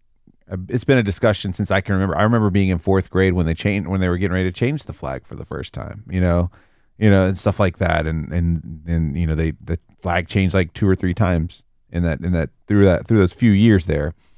But like I've always kind of thought in my head, and I've said it. I've said it out loud before too. It's like if you have to if you have to justify and explain it like there's a problem like if you have to well wait wait wait wait wait it, it, it- this is what i'm this is why i wear it. it's like dude it's like you said i don't know you you can say mm-hmm. whatever you want it tells me something completely different it tells me i really really don't want to go hang out with you at your house like it tells me like it's sure. just just weird. And and i was and it also makes me think of a kid rock concert i went to one time.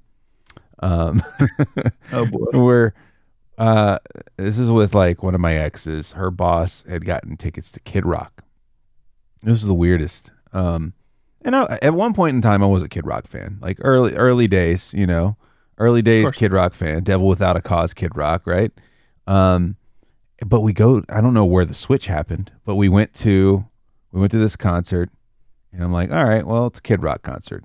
It's entertaining. He's playing he's going around taking everybody's instruments from him and playing them doing whatever being entertaining.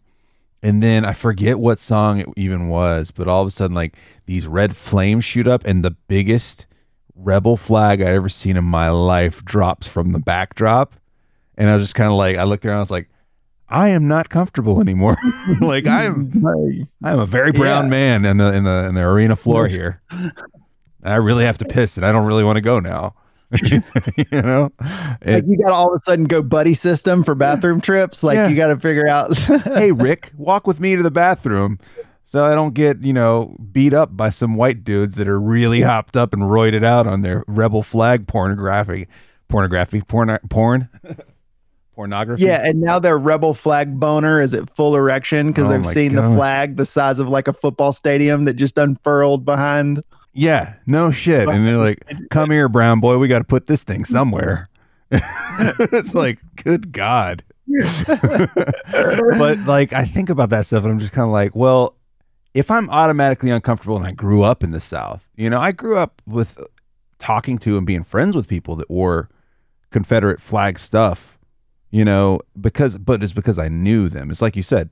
It's like like no, oh Shannon, I know Shannon. He's a cool dude.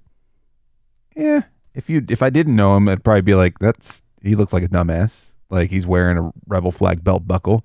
But like, no, I knew this guy in third grade, and I know he's not a fucking shitty person at heart. He's just poorly placing his pride somewhere. but more importantly though too is is that you may not get the full Monty Shannon because he knows you. That's true. That's also another thing. Yeah. And and maybe you don't get that because he's like, well, yeah, I generally don't like brown people, but that Lopez is all right. Yeah, I've known him since third grade. He's not he's not yeah. he's not your typical brown guy, right? He's like not, he's not your normal Mexican. This guy's whiter than me, man.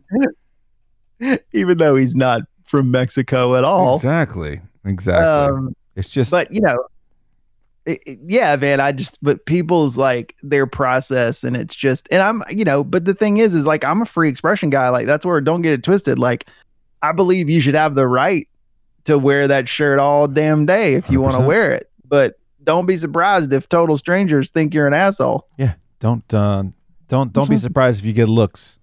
Don't be surprised if you get looks. Someone sent me the other day, uh, sent sent me uh, one of our group chats a tweet. It was one of those uh it's one of those Georgia accounts that I follow that just kind of like says, "Oh shit, there's some shit going down in Georgia." You know, look at this shit. Uh, Cobb County, Georgia. Uh, so there was a couple dining outside at a restaurant, and this lady just, you, as you would expect, just a really big redneck lady, had hmm. like really big on her on her exposed arm, "White Lives Matter," on her oh. like re, like impact font, impact font, impact. Yeah impact font, like white lives matter. Like it probably took up two thirds of her fucking arm, upper arm. And I was like, holy shit. I really hope that that's fake. Like, I really just hope that she had someone draw that on there. Little, little racial henna tattooing, maybe. But Jesus Christ. Dude, racist henna would be the greatest Chappelle show skit of all time, by the way. for your um, non-committal racists. Yeah. For when you want to be racist for the weekend. right. If you, if you, only just want to be racist light, you know, I just want to see what it's like for the you weekend. Be, you only be racist for two weeks until the henna wears off. or until you go go get the acetone, you know, whatever. Whenever you want to give up on it. Come to Cletus's Southern Henna Shop. henna pride. we got you covered. Southern henna traditions. My oh God. my God. It's, That's that is a skit. Oh, it really is. It really is. Um I it's interesting because I, I didn't even get to read it because I was I was kind of popping through my normal, you know, news stuff today. I was like I was like, all right, I knew we were getting ready to start. I was just kind of waiting on you and just kind of popping around the internet and I saw that someone, and I don't know if this would ever fly. I think there would be a lot of shit, but I know I saw some group got together and proposed an idea for changing Stone Mountain in Georgia. Yeah. And uh, I don't know what the details are, but I was just kind of thinking in my head, I was like, man, like how that would be nationwide news. That would be fucking huge if the, if they if that was attempted. I'm not saying yeah. it could happen. It might happen. I don't know or what you do. But like just thinking about all the shit that went down just what like uh, last month at Stone Mountain in the town cuz they closed they closed the fucking park. There was going to be there was going to be a um a alt alt right I guess rally at uh, at Stone Mountain. Alt right and KKK rally is what it was going to be. Great. Um, and apparently they do this they, they do this every year anyway. But this year Stone Mountain you know, like Incidentally, you know why? Yeah, unless my history is mistaken, the, the Klan was founded there. Yeah, they were founded there for sure. Nathan Bedford Forrest, right, was the Confederate general that I think was at the roots of that. So yeah. that was its birthplace. It was his birthplace. Um, and so this year they, they the park was like, no, fuck this noise. We, you know, it's been a year. It's been quite a year. Uh, we're gonna close the park today, last minute. There's like the, the, that morning they were like, no, we're not opening. And so all these people had shown up for this rally that wasn't happening. Well, where does it go? It goes to downtown Stone Mountain, a place that's really not all that close to the actual Stone Mountain. Um, and then counter protesters show up, and I just I sat there. AJC probably had the Atlanta Journal Constitution. For those not from Atlanta, AJC had 120 something pictures. I guess they had someone out there just snapping photos, and it was just amazing to see. Like, you know, I saw I I saw people with rebel flags and cans of wasp spray. You know, the stuff that goes like 20, 30 feet, and they were shooting it at at, at counter protesters' faces, and so. Jesus. You're just kind of like, how is this? How is no one getting arrested here? Like, I don't understand how.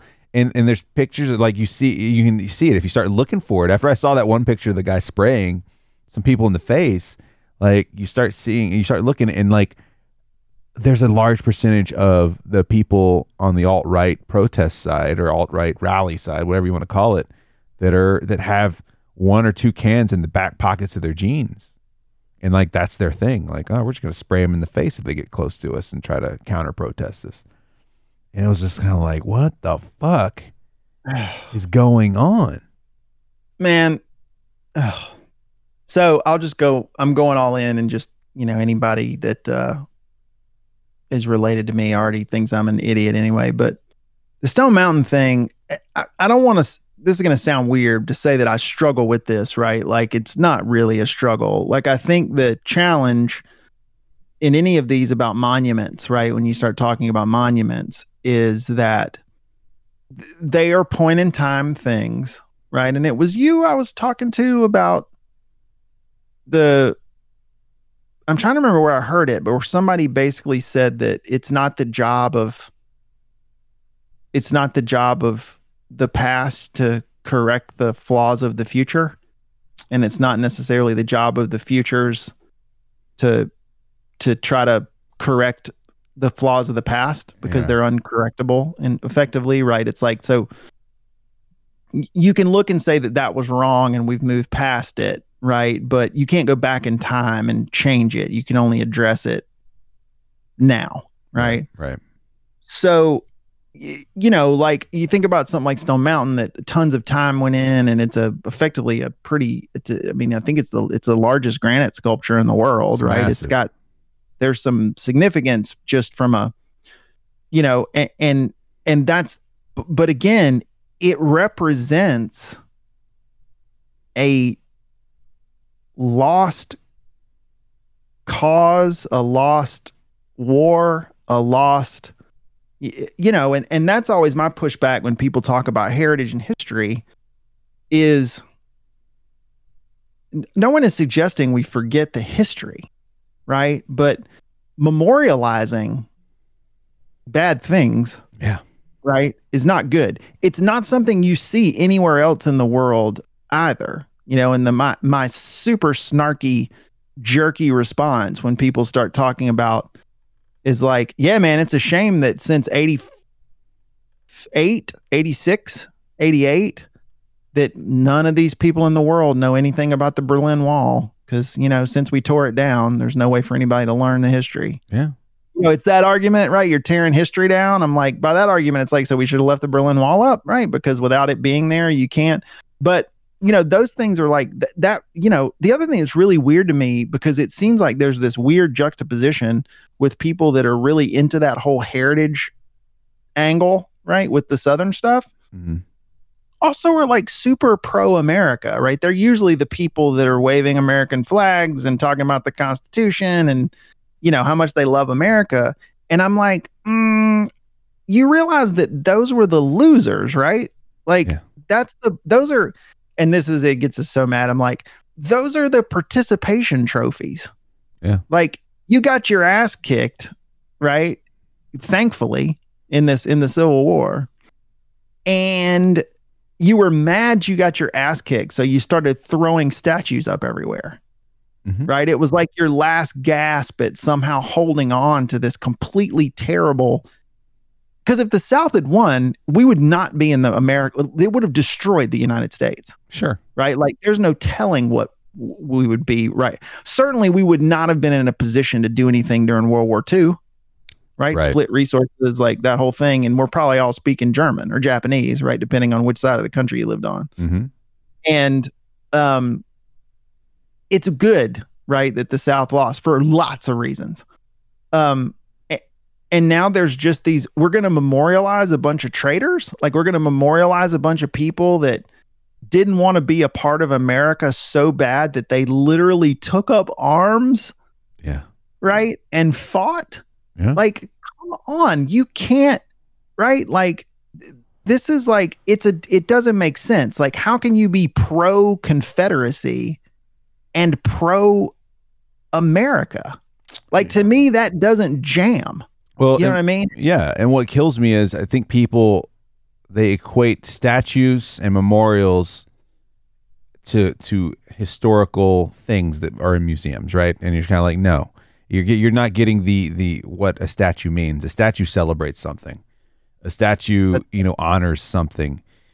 Um, um, you know, a museum is set so that we can encapsulate that time period. One of my favorite museums to go to is the World War II Museum in New Orleans. It's fucking amazing. Unbelievable. it's it is incredible how much shit that they've got in this museum. There's like three different buildings. It's you know you see the entire artillery, like you see, you get to see the entire artillery of of pretty much both sides of the war. Right? They have they have this one huge display case that's got every German gun and weapon that the soldiers were using, across from a display case with every piece of you know machinery and, and guns that that the Allied side was using. It's incredible but it's also historical. It's not no one's there celebrating it. No one's saying, "Oh yeah, let's," you know, there's not a statue of Hitler in the place. There's there are news clippings, there are, you know, plenty of things that that kind of encapsulate that time in history. That's what a museum's for.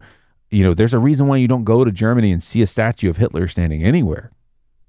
Not only do you not, it's illegal. It's illegal Like, to, it's illegal to goose step and and and salute. yeah, you can't. They will arrest you for toting a swastika around, Yeah. right? Or any sort of Nazi. I mean, and that's the thing. Like again, smartly, Germany, right, said, "Oh, we need to get rid of all this shit. This is bad, right? Like it, it's bad." I'm sure there were people that were alive for lots of years. They might even be still be alive now that believe in that cause, Yep.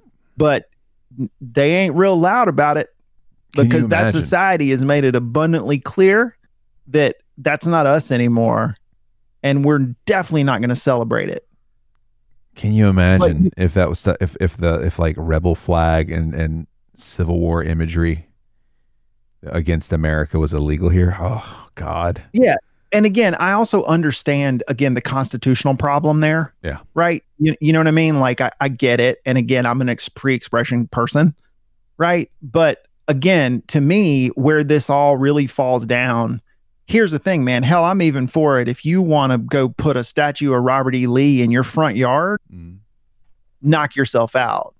But these things all are on public property, Yeah. right? Like these statues are on public grounds. You know, they're that's like the thing. The only time I've ever, I always try to think of, to your point about empathy, like whenever I'm having these conversations with sane people that disagree with me, I always try to paint things in a picture so maybe they can to try to create some empathy, right? Like imagine. And the thing I say is because we because courthouse steps is a is a very common place in the South where town squares, right? Courthouse lawns, you see these Confederate generals and these people memorialized, right, in statue form. Um, can you imagine if you were a black person going to the court to pay your taxes or to get your driver's license or to do any number of things and on the way in you have to walk by a statue of a person that literally fought to keep your ancestors or people of your race as livestock you know the, the right to keep them as livestock. Yeah, right? Like so so you know that's the thing. If you want to do it privately knock yourself out. Sure. but the government represents everyone. Mhm. that's the whole that's one with the south carolina problem right? Where they used to fly the confederate flag. The state of south carolina black people are citizens too. Their money's just as good as everybody else's. They have all the same rights. How in the world can you fly that flag over any government building? Yeah, and thankfully they got rid of it right paying taxes. Like it's it's one of those things. Like eh, they got rid of it, but not without a lot of fucking problems along the way. Yeah. You know, Ni- again, Nikki Haley was governor at the time, I think. that's right. And now she now she like uses it as like a point of like, look what I did when I was there. It's like, no, some people fucking finally twisted your arm enough that you were like, okay, okay. it got so loud that she couldn't ignore it anymore. Absolutely. She knew it was a problem. She probably knew it was a problem well before she was even in office. It's not like it's a secret around there. It's not it's flying. It's right there. Yeah, it's a fucking problem. and it's it's the state capital too. It's not like that guy that owns the junkyard down the street that's got the American flag with the Confederate flag in his yard. you know oh, what I mean? Oh God, it's a government building, right? Like that's the whole ever loving point. I don't And I just don't. But yeah, man, like just get like get that shit out of here. You know, like it's we don't. You know, put it in a museum. You don't have to destroy it. But Sure. again, put it somewhere where we're preserving history. We're not memorializing someone that committed the worst. You know, honestly, like the the worst time in our history. It was the worst time in our history. Yeah, it, it- I mean, it really was, and I mean, it's it's interesting because I think that you know we've had because how last time me and you sat and talked on a podcast, we've talked a lot since then. You know, it was February. Um, I don't even think I had gone to Boston yet, and either that or I had just gotten back. I don't know. Either way, and pandemic hadn't even happened yet. You know. Yeah. And you know, we're like, oh, it's 2020. All right, you know, we're going into it. I, I need to go back and listen because I, I honestly wonder, you know, what was what was our problem at the time? Like, what were we like woeing about? Because goddamn, we want to go back and smack those guys. Um, but like, so much. I think, uh, especially you know, with pandemic and everything, people just had time to just sit inside and fucking fester and boil in their skin. You know, like we were we were watching that. Uh, I was watching that video that I sent over. You said you'd already seen it today. Um, of the coverage of a anti-mask like demonstration. I don't even know where that was. Where was that? I don't remember. St. George. was, I don't know where um, St. George is. What's that? St. George, I think was the name of the town that was happening in. I don't know what. In either way, it felt and the person that originally or the person that tweeted it that I saw it, they just kind of retweeted it and quoted it was just like, "This is not real. This can't be real. It's a funny or die skit." And it Yeah. felt like a funny or die skit. I was just like, I can't believe. Like you could tell me that this was a funny like, and I'd be like, "That's fucking hilarious! Holy shit!" They or the Yeah, and onion. back back to what you're taught. Like the first man on the street at MOS, you know, is when the news grabbed like a crowd person. Mhm. Like this seven year old kid that, and I can't remember exactly what he says, but it's More people die from the flu. Yeah, That's what he said. yeah. It's like more people die from the flu than die from coronavirus. All And right, seven year old, you sold me.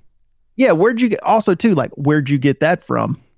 I'm just Right. not. I'm just nodding my head, fucking spraying lighter fluid on my fucking masks. Yep. All right, he's got me. surely it wasn't from your independent research. You know what I mean? It obviously a parent or somebody has got this kid out there waving a sign, Yeah, right? This kid's still figuring out Dr. Seuss. Come on, give me a break. Right. I mean, jeez, man, it's just like, yeah, I don't know. It's so sideways. I mean, the the quarantine has been, you know, I get it. It's hard on people. I'm I'm glad that I am good. Just again, thankful for video games and streaming video services. Like I Mhm. generally, you know, it, it's a lot harder. Wife who's very social, much more social than me Yeah, you know but um but you know that's another problem with this whole thing too why i think there's all this anger because the sad part about it is is i think there's a whole lot of people that have figured out that they don't like who they live with um, they don't like who they live with, and uh, they don't like who they are in some cases. Um, and it's kind of. I think it's doing a similar trigger that we were talking about earlier with like midlife crisis shit. They're just kind of like, oh fuck, I really don't, I really don't like my situation, and I'm, I'm trapped. You know, like they feel trapped. I mean, you you can always get out of any situation, but is it smart? Is it a good risk? Is it the calculated risk we were talking about earlier? I don't think it is. Not in most cases. But yeah, I Well, think I think a lot of people that, that feel that way. And thankfully for me, and I'm sure this is the same for you, like if anything for me, like I already sort of knew I hit the lotto with the waifu situation. Like, and this has only reminded me that I landed with a partner that is right, like is pretty rad. And you know, we we're human, right? We certainly have our moments where we get up under each other's skin, Mhm. but you know, like shit, man, like I look around and go, oh my God, like I got so lucky, Mm. y- you know, with like 100%. who I'm with. like, Yeah, it's absolutely it's absolutely the case because I mean, there's a lot of there's a lot of folks we know that are like, I'm going crazy, and we're just kind of like, eh, we're fine. You know, we've got we've got you know we've got our own space to work. We're both able to work, like, and that helps a lot. I'm sure. I'm sure that there's a lot of people who are under a lot of pressure that couldn't work, shit like that. Um, and you know, we're just we get along really well, and so it didn't. It for us, it was just kind of like cool, more time to hang out. Like it's just kind of one of those things, and then we still have our own respective areas to go to and do our own like work stuff and our own hobby stuff, and it's kind of neat, you know. I'm like, we're watching Jeopardy reruns and making blueberry muffins. Um, That's um, this is kind of, I mean, we're kind of good. That's right. You guys got the KitchenAid recently. The you're gonna be the baker is in. The baker is here, that thing is glorious. isn't it? Though, isn't it? Though. Next, next, uh, two next things on the list are um, I'm going to do some apple muffins, like some spiced apple muffins, Mm, and then my favorite cake of all time is German chocolate. really? Yeah, so that's going to be the next move. Also, fun fact: if you didn't know, German chocolate cake is not Germany. The guy that came up with it is an American named Samuel German. I didn't know Um, that. Yeah, and it started out as German's apostrophe chocolate cake at the bakery where they started making it originally, and it just Oh. eventually got shortened to German chocolate cake. So I'm sure the Germans have milked that for all it's worth, Sure. but that's not from Germany. It's like from Pennsylvania. If I'm- you're keeping track at home, I'm fairly certain I've been to family functions where there's been a German chocolate cake, and I've seen relatives take a bite and be like, "Man, these German motherfuckers figured it out." I definitely know I've heard it because it made me laugh, but I didn't Yeah. know it was a guy named German that did it. it's a guy. His name was Samuel German. Um, Old and Sam. I knew. Let me see if I can. Now I got it, and it was the whole just the chocolate cake with the pecan coconut. Um, 1852. Mm. Um, Dallas, Texas. Wow. So, so it's Um, the Texan chocolate cake. And because at the time, I guess baking with cocoa, right, or whatever, was sort of a newish thing. Oh, okay. Um, and yeah, it was Baker's Chocolate Company, Hmm. and it was Baker's German's sweet chocolate, and then eventually they just like newspapers and stuff just dropped the possessive, started That's calling crazy. it German chocolate cake. That's funny. I And- never knew that. I never knew that. That's cool. Yeah, so because I think maybe what even prompted it for me was there may have been an offhanded joke to my wife or something about I really like German chocolate cake. Sorry. Um, and then I looked around. I was like, wait, it's not German. It's some dude, Sammy German Sam, from like Frisco, Texas. old Sam German hooking us up, hooking us up from the 1800s. Um, well, we've Um, been going for a hot minute. one- Was that? Go ahead. Yeah, I was gonna say, do you guys have one of those stand mixers? We do. I actually, I I forget. I bought the wife one for Christmas. How long she had that thing? It's probably been almost uh maybe eight, eight, nine years ago. I got it for her. we need to have a bake off we need to have a bake off. Yeah. coming for you. Let's do it. Let's do it. Um, I did want to touch on before we got out of here um, some gear upgrades. We both got gear upgrades since the last Mhm. time. It's the last time we uh, recorded together. Since the last time I even recorded my podcast. Look at this guy with his Shure SM7B dynamic microphone. How do you like it, man? Um, I really I like it. I mean, It's and also sexy. got the, also got the PSA one, which you I think also have there Yep, yep, yep. the uh, boom stand for it.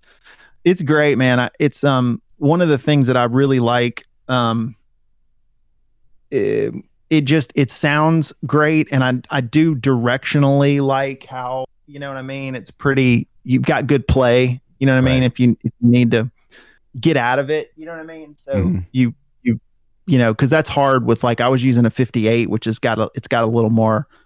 You know, I'm over here muting out out everything. You know because it's just so it's not as directional. But um, the one thing I was worried about with this to get into geary shit, which is cool, and this is where the Rodecaster sort of comes through, is is one of the challenges with this mic, and I don't know how the the EV or the the the RE20 um, is, which is the one you have. Mhm. Um, this is really sensitive to what kind of driver is behind it, and if whether you can get enough gain out of it. Right. And the good thing is, is that the the Rodecaster Pro, which is the mixer that we both have, um, it's got onboard, you know, processing and it drives it enough. So there's this thing called a cloud lifter that a lot of people use that effectively just allows you to pump more gain Yeah. out of this mic. But as you can hear from now, it's like it it's got it it it's got plenty of horsepower behind the the Rodecaster. Yeah, I mean, uh, the the preamps inside this uh, inside the Rodecaster Pro are are plenty powerful for your for your SM7B. Plenty powerful for mine. I, I've actually got, I mean, I'm I've got my mic level at the same place it was for the uh, AT2020, the Audio Technica I was using before. So I'm not even like a lot of people. So our buddy J Pod, um, you know, he's a he's a streamer, um, and he just got a the same audio interface I had before this, which is the Focusrite 2i2. I think he got the Mhm. the single the single XLR version of that, the solo or whatever it's called. And uh, he's like, I've got to jack this thing up so much because he got an SM7B as well. He ended up having to get a cloud lifter just because he didn't like having his gain up so loud. Um, Yeah. So, but now he's in good shape. It sounds great. Um, but yeah, I ended up getting the RE20 because it's kind of been my dream microphone. It's fucking gigantic, but it's uh it's awesome. Um, it's it's kind of the same uh the same mic that I used in pretty much every radio studio I worked in, and I got I had to get the shock mount. You got to get the bouncy shock mount. Gotta have the shock mount. Fucking incredible. Um, and I don't have a reason to ever get another mic for a while, for a long, long, long, long while. This thing's a tank. Same. the other thing that's cool about this mic with our house, because you know my wife works at CNN, and Mhm. obviously she uses this same setup here to file reports and you know do her stuff. You know, before I had this old 58, which if you guys don't know the lingo, the 58's that old ball mic like you've ever seen. It's got the silver ball on the top that like every there it is, like There you every If you're watching on YouTube, musician- every stage musician in history, right? You've seen that mic, right? It's like what everyone sings through because it's just a beast. You could throw that thing in a puddle of mud, and, you know, and it'll it'll sound, you know, just like it did before. Um, but it's not visually great. And so when Holly was, you know, doing um recording stuff in here, she was always real sensitive because the other thing too is she doesn't like I'm wearing headphones right now, like full cans, and so are you, like full ear cover f- headphones. She's got, which is actually another cool thing about the Rodecaster is, which I don't know if I know you know this, but there's a three and a half millimeter jack on the front of the Rodecaster, which is the same as your channel one for Mhm. your headphone. Mhm. Um, she has an IFB, so Holly has a molded in ear that she would take because they carry their own around. You obviously don't use them. So like if she goes into a studio and she's going to sit at a desk or file a report, she just plugs in to the audio interface and she can get everything in her ear. So producers can talk to her or whatever. So when she's doing recording now, she three and a halfs into the front of the Rodecaster in channel one, puts her IFB in so you can't see it, right? It's low behind her profile. Yeah. hmm um and in her ear and she can hear people talking but she's not wearing headphones or anything. And then but before she always worried because the, i had that orange i had that orange foam cover on there. And you know just when she's doing something it doesn't look right. So she would try to record everything like this where she'd tilt the camera up and i'm just moving this down out of frame right for video.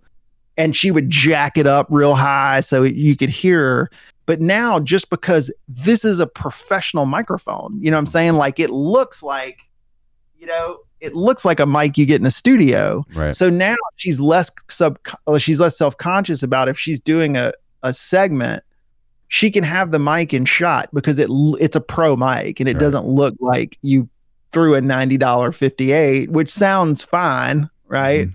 But it just looked funky. So for her, she's like, "Oh, now I don't have to mess with the level so much because I don't mind so much that this is in frame." Same thing with yours. Like that is what radio. Still, radio stations use those mics, Absolutely. right? So, like, Yeah. you see if you see shots of people in studio there's a 80% chance i would bet it's probably that high 70 80% It's either this gonna- or it's or it's or it's the one you're using. Like it's very rarely is it outside of the two microphones we have right now.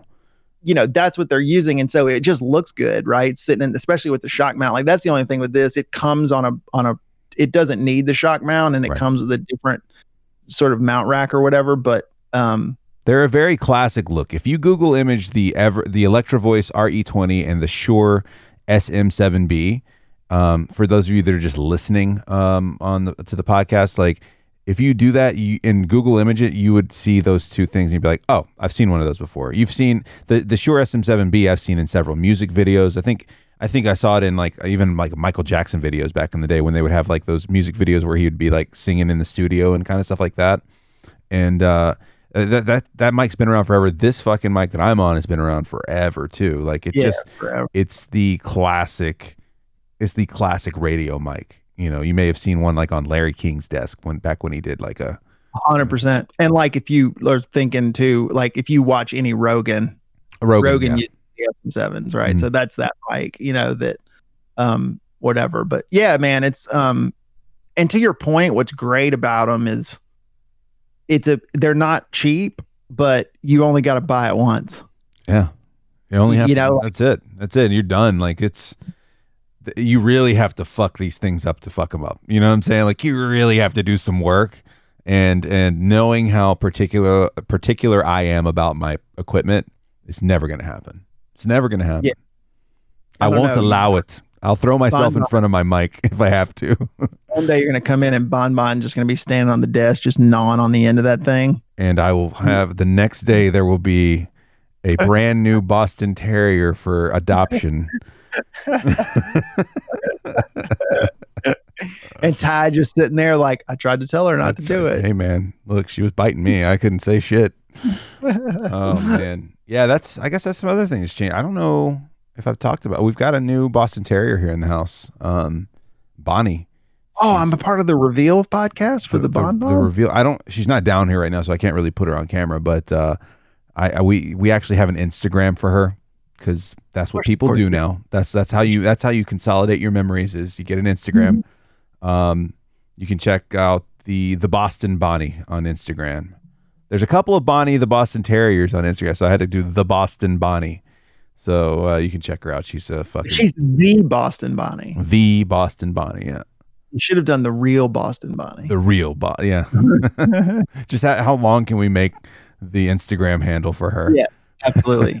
She's awesome. We um they're yeah, it's fun to watch her and your other your pit play. Just They goes- clearly are have bonded. they just go at it. Like she, well, I say they go at it. She goes at it, and Ty just defends the whole time. He's like, "All right, okay, all right." He just he won't he won't he won't like at first we were kind of like man I hope she doesn't piss him off because he could just like when she when we first got her she fit in your hand and but she was still just going right after him immediately and I was like please don't fling her across the room please don't Well, I fling mean, her he still outweighs her by 60 pounds, Oh, right? yeah. Like, I mean, whatever. Like he probably weighs what, 75, 80 pounds, and yeah she he's weighs around like seventy yeah pounds. uh huh she's like ten I mean, yeah. So I mean, you know, clearly, yeah. We um, we lost one of ours a couple of weeks ago, yeah and uh, we still got our hound. They were both around fourteen, um, but our pit mix um got really sick really fast.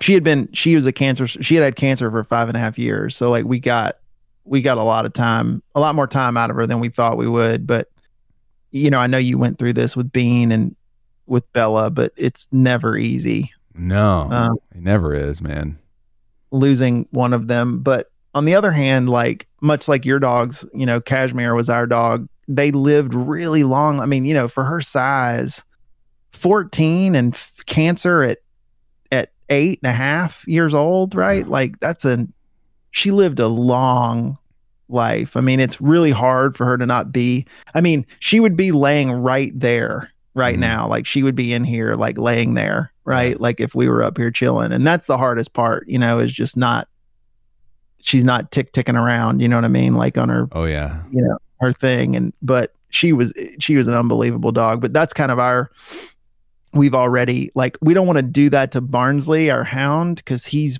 very particular and a little skittish. And, Sure. they grew up together and were cool. Um, but you know, he's 14 and I don't know how much, you know, I don't know how much longer. I mean, he's doing okay, but there's just time is, you know, he's effectively like a 90 year old man, sure. you know? yeah. I mean, Um, but.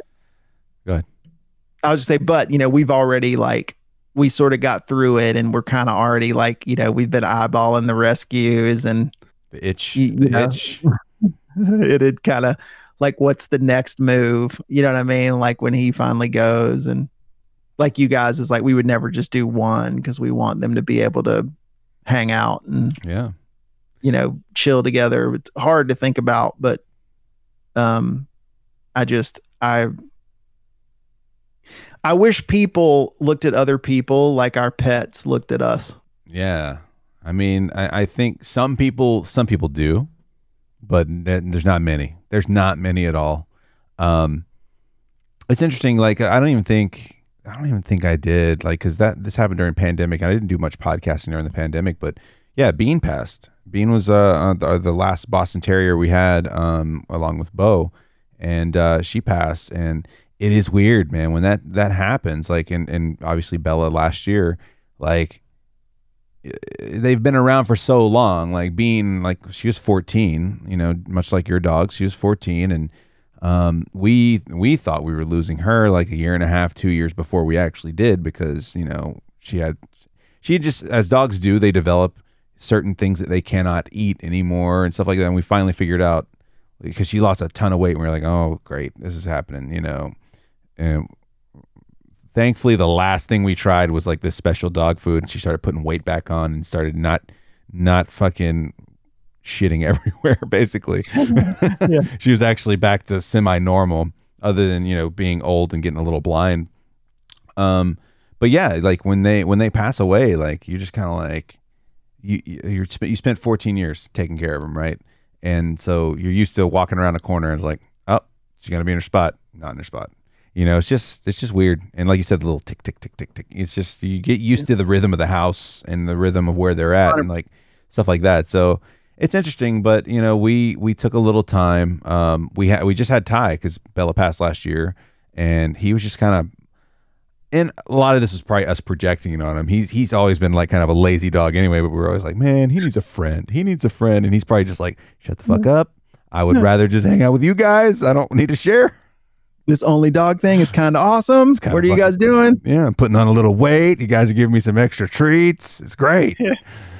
Oh, the treat, dude. The the the treat tsunami. That's the thing. Is my wife like Barnsley's living like large right now, right? Because like since Cadger went, like he's getting full attention, right? Like he's the only dog, and like he's getting. Uh, she, I'm not shitting you. She makes eggs and hot dogs for him in the morning, Wow.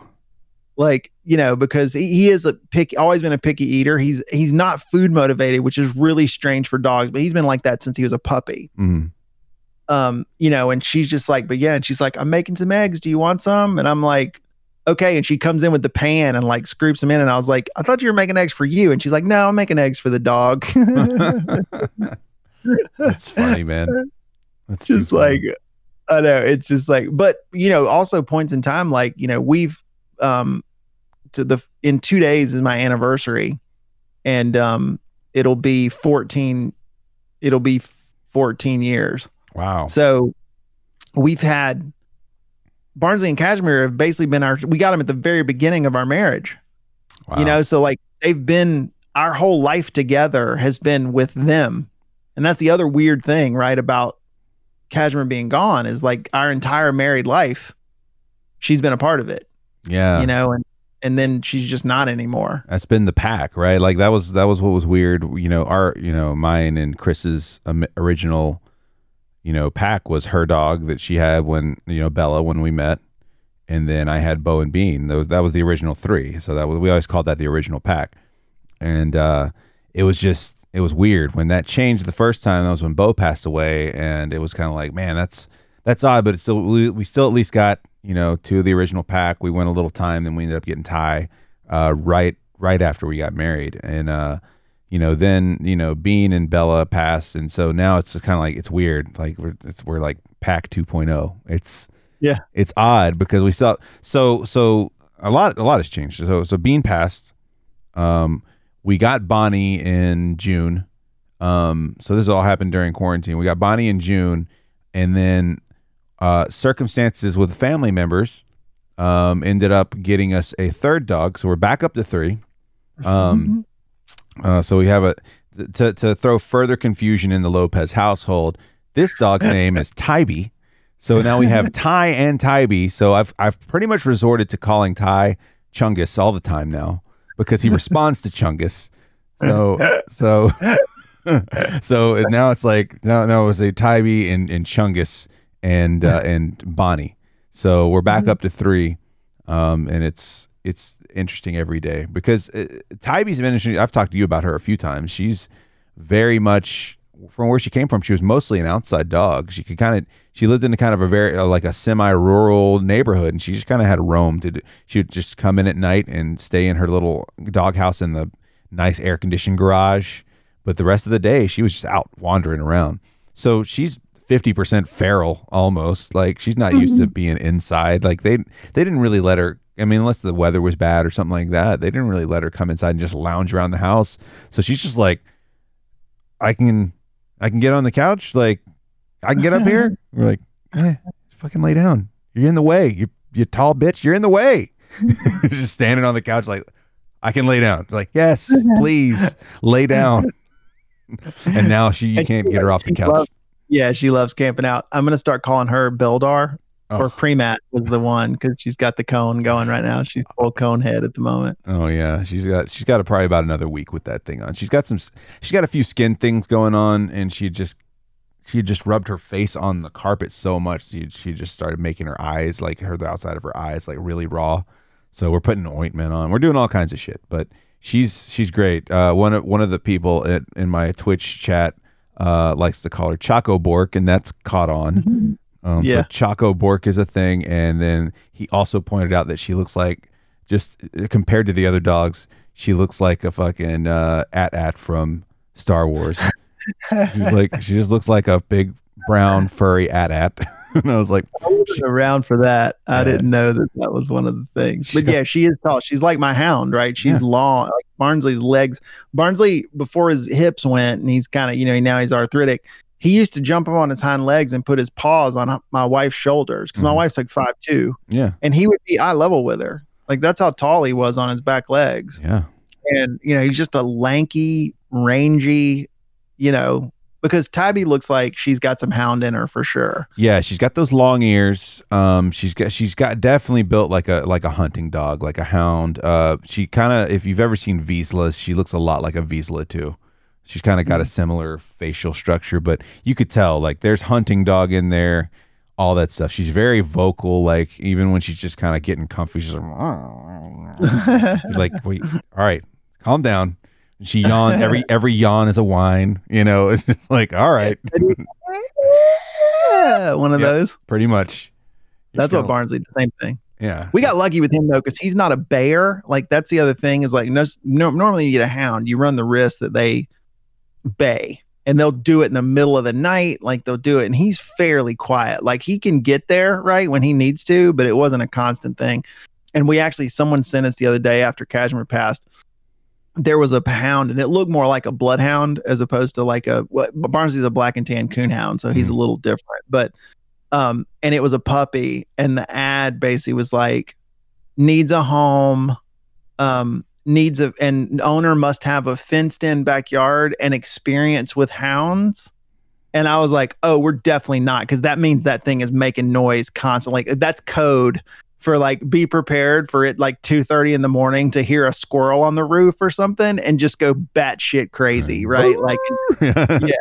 exactly. And I'm just like, we're not we got so lucky with with Barnsley. Like he's not like that. Like he can get outside and can get to barking, but like he he definitely is not a not a bear. And they're also usually really drooly. We were lucky he was dry mouth, so we didn't have to deal with all the drool. She doesn't she has she doesn't bay. She she will bark when she sees other dogs and other animals and stuff like that but uh and thankfully she's a little bit drooly but not too much. She's not too bad. We just gotta well i think what we need to get is one of those uh drool free water bowls. You ever seen those before? Where it just lets a, enough water up for them to like lap up but it doesn't they can't submerge their whole jowl system into the water because that her and mm. ty would do it all the time they'll just be like lick lick lick lick then they just turn their head and it's just like a murder scene of water all over the just place it's just draining out from Yeah. the whole thing.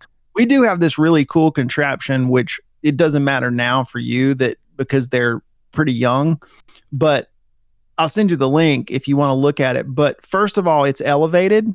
Mhm. So it's in a big, sturdy plastic wide thing, and it sits up about two and a half, two feet up off the ground. So they can get to it without having to go real low, you know, down to the ground. And it's just your regular metal, that chrome metal, you know, two big bowls. And you, I guess they technically set up where you could do food in one, water in the other, but with two dogs, it was just only water because Sure. we fed them. But it's got a rim around it, and then it all, it's got a slight tilt. So when they're drinking, any splashing just gets caught in the thing and it drains down underneath. And if they pull their head out, it catches it all. Now, if they walk away, it'll, you know, it'll get them.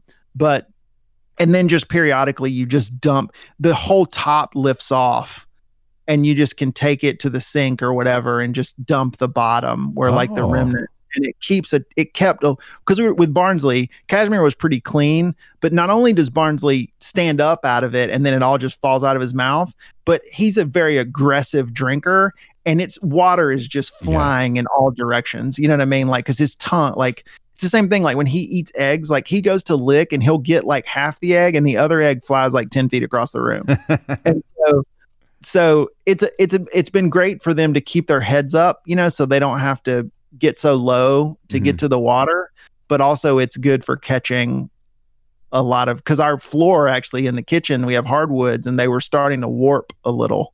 Oh wow. Just because there was always so much water just constantly sloshing over you know what i mean onto the floor. Yeah, we've got wood floors in the in the kitchen as well, so we're trying to like make sure, or we're constantly like, all right, feel like Yeah. feel like you're cleaning up the mat after a round in the UFC or some shit, and uh, Yeah. or you're like one of those guys in the fucking NBA that running around with the squeegee on the on the court. well, if you've got a dispenser, that might work. But I'll send you the link to this thing. It's been good. And like for Barnsley, again, like the fact that he doesn't have to bend all the way down to drink, um, Yeah. we feel like it's good for his back and you know all that sort of stuff. But it's Yeah. it's pretty handy. That's a you. That's a thing too, man. You start getting into the world of like dog accessories, oh like my that's like it just turns into there. It's a rabbit hole that you could spend it really bloody is. fortune. Well, and and trying, especially when you've got pit mixes, power chewers, like you've you've got to, f- you're constantly, all right, he's he's going through this toy like crazy. Got to find something else. Ty, Ty will bite, like we're convinced he will bite through it. Like he the the Kong Super Chew or the Kong Extreme. No, he just Oh, he wrecks the Kongs. Oh, th- we got him. So we got him the the the ball, like the round ball with the hole in the middle. He loves that, but he will slowly pick at it, pick at that until it turns into like an odd odd shape, right? We got him the we got him the tire, the big like full on tire. Um, that's you know probably bigger than a donut, but it's it's it's made out of that really hard black rubber. Walked out in the hall one day. It was a Friday, of course, in the in the afternoon. Walked out in the hall and was like, I was like, hey, there's 75% of the tire. Where's the rest of it? Nowhere. Not a shred, nothing. in his belly. That's Yeah. where it is. Yeah. So the wife's like, we got to take him in. I'm like, I'm like, I'm pretty sure he tore it into little pieces, but we can take him in. Doctor was like, yep, just gonna have to just look at his poops. Yep, pretty much for the for three days, it was just pieces of tire in his poop. Did you try to get it? Have you tried the double one where you can put the disc treat in the middle? No. All right, I have to send you that. So it, this one's cool. It's two big fat Kong like circles. They're like two cones, hmm right? And they're that hard and they've got the little nubs on the inside Mhm. and they screw apart and there's a again the hard in the middle and they make you these discs. They're about the size of a um they're like like an old mini disc, you know, or whatever, like smaller than a like half the size of a CD, Sure. and they're about a quarter to a half inch thick. And you put the little treat and you you twist it closed, and the treat sits in the middle of these two cones. So what ends up happening is is they can't get their full mouth around it, so they just can gnaw at the treat because the cone kind of blocks them, and they can eventually get to it. But they focus on the treat, and it prevents them, and they get their chewing in, but it prevents them from uh, going after the toy Oh, because they're so focused on this little meat disc or whatever it is that's like in the middle, this jerky thing that's in the middle. yeah. And Cashmere loved it, and you could just put a treat in it, and she would just work on it for hours because it's hard to get out. And they don't know spatial relations, you know what I mean, to like turn their head and go, oh, I can just use like my, like if I just use my pointy tooth, I could just stick it in that thing, and Right. eventually, because go at it.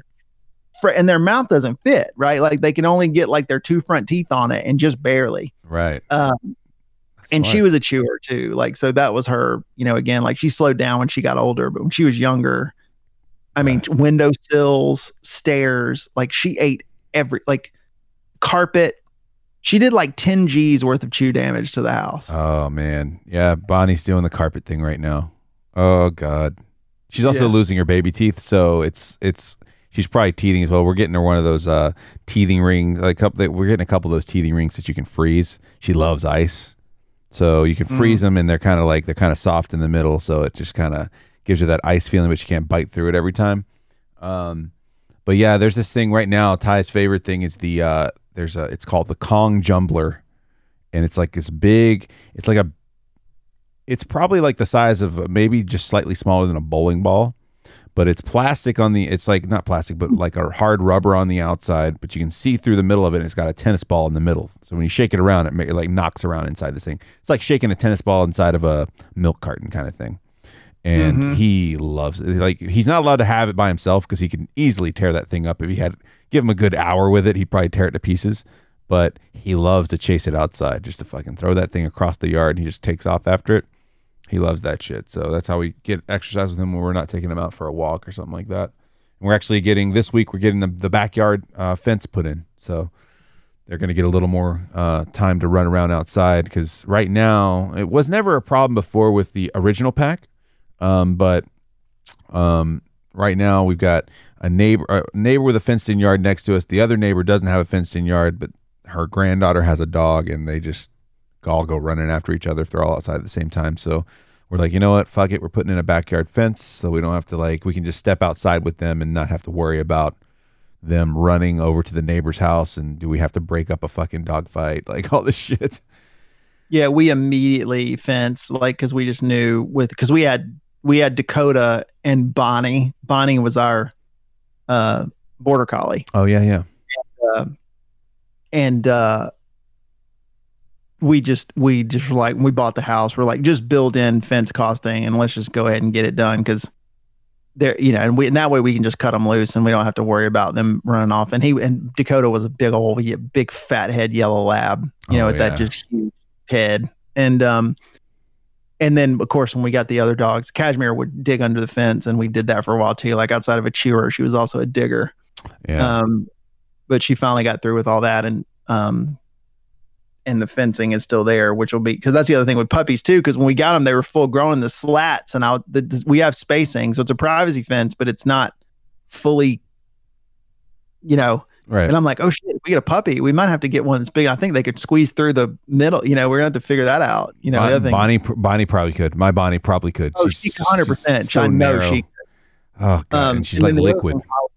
I know she wants to also do, which I don't know if you guys have done, but there's serious conversation before puppies about putting in a dog door, Oh, yeah. um, so they can, so she can, because we actually, for no kidding, the last probably three or four years, we just left our back door open constantly, even at night, right? So like overnight, because we'd come down in the morning and somebody like peed in the dining room or whatever. So we were just like, we got so fed up. It's like we may get killed in our sleep, but it's worth it if It's- they can go out pee in the to middle of clean the up another puddle of piss. Um, we've we've talked about once the backyard fence is in, they've got those uh, those doggy doors that that you put the chip on your dog's uh, collar, and Yeah, and it it's releases. it's proximity and it releases because Yeah. that would be that would be kind of cool. That that'd be a bit of an expense, but you know we we need to replace the back door anyway, so we're we're talking about it. It might Um, end up doing that. So Yeah, you start again. You start thinking about things like doors, and you're just like, that can't be that bad. Let me go check out Lowe's. Dot. Holy shit! holy fuck, this is gonna be yeah. No, I'm sure don't don't don't they have an Amazon Basics version of this thing? That's when you need to tap your buddy Banshee and go, "Hey, you want to scratch that DIY itch? Make me a goddamn dog door." Yeah. I need it to be uh, radio controlled. I need it to be able to open when my dogs get close to it. Scratch on that for a little while. I'll probably get it in like five years. Yeah. hey, the dog door's ready. I was like, what the fuck you talking about, man? yeah, are you kidding? We have like, what do you mean? Like, where are we gonna put that? I told you about that ages ago. I'll tell you what needs to happen. Once, once, I mean, who knows when the pandemic thing's going to be squared away, but once everything's kind of square, I want to get me, you, and Banshee together, like in person, to just fucking shoot the shit. I think it'd be a fun time. We had we podcast one of our first. I want to say one of our first podcasts ever. Not our first one, but one of them was me, you, and Banshee. Like, just, right. We have done that before. I forgot about that. Yeah, it was fun. Um, and uh, I tell you, when the what I want to do when the pandemic clears up is I'm ready to come get some of that bacon fried rice at the Ah, Nin- at the Ninja. Ninja Steakhouse Yeah. and sushi. Oh, yeah, yeah, yeah, yeah. I miss it so much. I'll never for man. Like I was so it's so funny. Like at the risk of sounding a little bit homoerotic, uh, uh, when we had talked about that for so much, and then I just was I I hadn't been out of the hospital for lo- well I'd been out of the hospital, but I hadn't been out of recovery for very long, and you know I wanted to hang out with you because I mean I haven't I hadn't seen you in so long. I mean you know because I when I was out of commission for I mean you came to visit me in the hospital and Mhm. stuff, but like I and at the house, but I'd been out of commission for a good solid year. Right. And um, when I finally got better, you were like, "Well, we're gonna go to Ninja, right?" And the whole thing, and like I came up, and it was me, you, Chris, and Crucial Mhm. um, met us over there, and I drove up, and I didn't say anything because I wasn't, you know, I, that was like the farthest I've gone for sure, right, since everything. But like we ate, and it was awesome. But like when I got back out to the car, like I was so tired, like. I was exhausted and I was like I hadn't driven, you know, and I was like sweating, like I was so but like I wanted to come hang out so bad, you know what I mean? And Yeah. then of course the the the rice I had heard so much about the rice and then that just sort of made it all worth it. But um I'll never forget like when we all left, I had to sit in the parking lot for like 10 minutes and just like Collect yourself. yeah, because you know it's a 45 minute drive home or 50 minutes, whatever, back to the house. And I was just, and it was nighttime or whatever. And I was just, and I even text Holly and I was just like, I need you to check in with me like every 10 minutes. Like, I sort of thought I was ready for this, but maybe I wasn't. Like just from like a physical strength standpoint. And I was like, but I wanted to go see Lopez and Chris so bad that I just said, fuck it. I'm gonna just roll the dice and um, and it was totally fine. But man, when I got so the thing too is the whole time, like when I was there, the other part, which is hilarious, that you don't think about because I'd lost so much weight. You know, I'd lost like eighty pounds. It was really hard to sit on anything not padded, Oh, right? yeah, like yeah. because you just don't have any, you know, you just don't have any meat on your bones. And I remember like I I enjoyed the ninja, but I think this next time is going to be much more enlightening because my ass was killing me because the seats there are just like they're wood. yeah. And I just remember sitting there like shifting back and forth a bunch because I was just like, I'm just bony. Yeah. And then and then I was starting to get tired. And then after you eat, you get that pre like post eating like Oh yeah. you know thing. and I was just like, oh my god, I hope I get home. Like I want to say I slept like 12 hours after that. trip. Like I got home and like went straight to bed. And I think I like I I may have got went to bed at like 10 and didn't get up until like 10 o'clock the next day. Holy shit. Um, but uh, but I enjoyed it. But I I feel like maybe I'm gonna be able to fully focus on the glory of the ninja nice. the next time. yeah, man. where- I we we've we've been talking about it since pandemic started. As, as soon as we were like, all right, we can't really go anywhere, do anything. She's like, I want sushi. I was like, God damn it. Who knows when that's gonna happen? But Fortunately, Susie showed up on our Uber Eats, like the place that we like near us, nice. did delivery, and so we've been able to order it. But I tell you, man, that Uber Eats shit is pri- it's handy, but it is pricey. It adds up quick. It adds up quick. Like- I would. I definitely go and. Uh, I think I've only done Uber Eats or Grubhub or something like that, like once or twice. But for the most part, I'm just kind of like, I'm just gonna go out and pick it up. I'm just gonna go out and pick it up. Fuck it.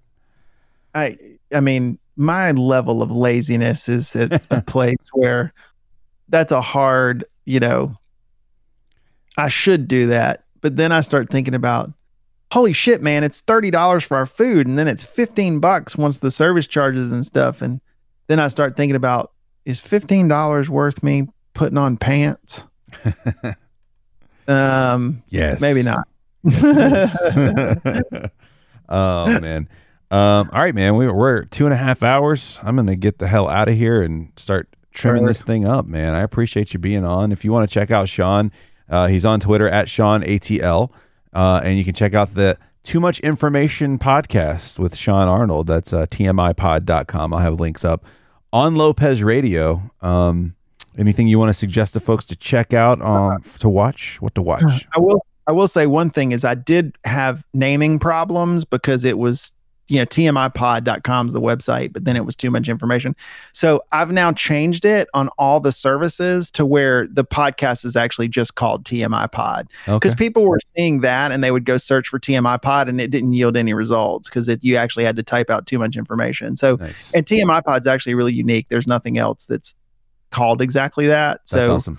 everything now is just under TMI Pod everywhere. If you go to iTunes or Spotify or Stitcher or whatever. So, um, I just did. Um, there's a, a friend of ours named Jamie Bendel who um, owns the Punchline, which is a he's an attorney, but he owns a, it's a really famous comedy club here in town, and Mhm. he's just a very thoughtful, smart guy, Yeah. and um, that's one of my more recent ones. So if you're gonna pick one to grab, that one's pretty good. Yeah, um, Um, we actually listened to the Jamie one on our uh, on our road trip. Um, really good, really good interview. Jamie's been on this podcast before. He's he's just such a smart dude. Like you you feel like honestly when you talk to Jamie, whether you're doing a show with him or or just shooting the shit with him, like you're like holy hell, like I've just I could sit here and talk to you for like four or five hours. Like it, the guy is just so interesting. Like I like I had him on the podcast and and we've talked to him several times before, uh, doing random projects and stuff like that with him.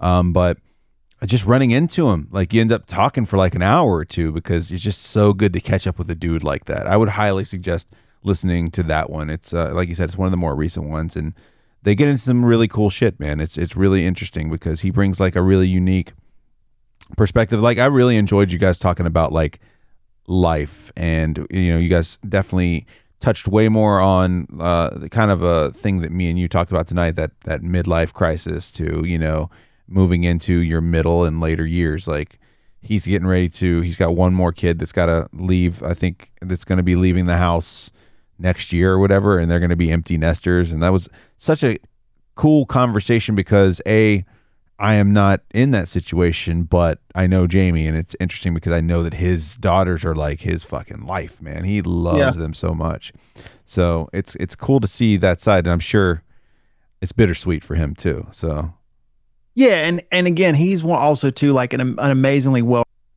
So that's the other thing too is like you you there's very few things you could that could come up in conversation where he's not at least marginally informed. Yeah. You know what I mean? And and it's just that's what's why he's fun to talk to is just he's he's on top of things, right? And he thinks about you know stuff. So um so that's a good one. Um, I, now I'm going to do this to actually put myself into a into a pickle. Mhm. Um, I, I haven't done this before, but I think that my YouTube channel is M Shawn Arnold, M S H A W N A R N O. Um, and I've done some random things that mostly I've played some music and some put some songs up and stuff. But um, my next project I want to do is I actually think I want to start going through my podcast catalog and I'm going to take those things you're talking about with people and cut them up into much more consumable clips um, and then do video. And it, it won't be video. It'll be, you know, I'll probably do an animation that's just got like a logo and a picture of the guest. You know what I mean? It'll really just be the audio. But um, like one of the things with Jamie that another the the life stuff was good, but we had a really interesting conversation about sort of cancel culture and this whole idea about comedians and people maybe misstepping or stepping in it, you know, and like what's the price they pay, you know, for one of the things I talked about was when Kimmel, you know, this 15 years ago he did like that blackface NBA skit and you know, it's like 15 years later and he went on this apology tour and you know, I talked to Jamie as a comedy club owner and as a comedian, you know, thinking about like how do you ride the edge without saying something that you're going to pay for. And it, it was a good like tight six or seven minutes. We talked about that, and I want to go back through my podcast and find those contained bits of subject matter and start trying to p- push them out to my YouTube channel. Mm-hmm. You know where because I get it. You know, you're the same way. Like we end up doing these podcasts, and they're always these one, two, three hour sort of things, and I know people listen and cut them up, but I almost wonder if I can't do some and then actually label them as the topic. You know, it's like Jamie Bendel, TMI Pod, talking about cancel culture or talking about empty nest or talking, you know, and, and starting to create like a repository of kind of topical clips, if you right. will, right? That people could find and maybe listen to on YouTube without having to commit a million hours, you know what I mean, to a podcast. So yeah, and you guys went like there was a great discussion about mortality and like coming to grips with that. Like it just it was you know relating to you being in the hospital, you know, and just it's it's just a really good podcast. I would definitely highly suggest uh, checking that one out. And I'll actually throw a link up to your YouTube channel on the on the page as well. So if people want to check that out, just lopezradio.com, just go to the post and it'll be in the strat guide, man. Yeah, right now there's just bad covers of music on there, and a tribute to Bean is on there yeah, that we talked about Bean. But um, but yeah, but that's that's kind of my next creative thing I want to do is to maybe get a little bit more aggressive on the YouTube content side and just really repurpose.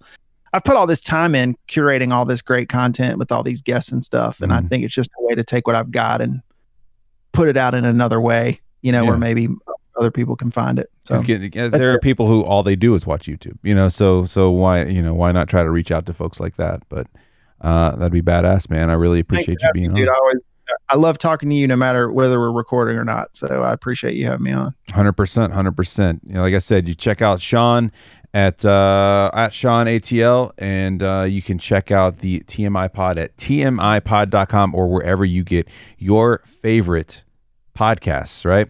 You can check out the show uh, at Lopez Radio, all social media, lopezradio.com, of course, and uh, I, on Twitch every Tuesday, Wednesday, Thursday, and Sunday. So come over there, twitch.tv slash Lopez Radio. We'll catch you guys next time.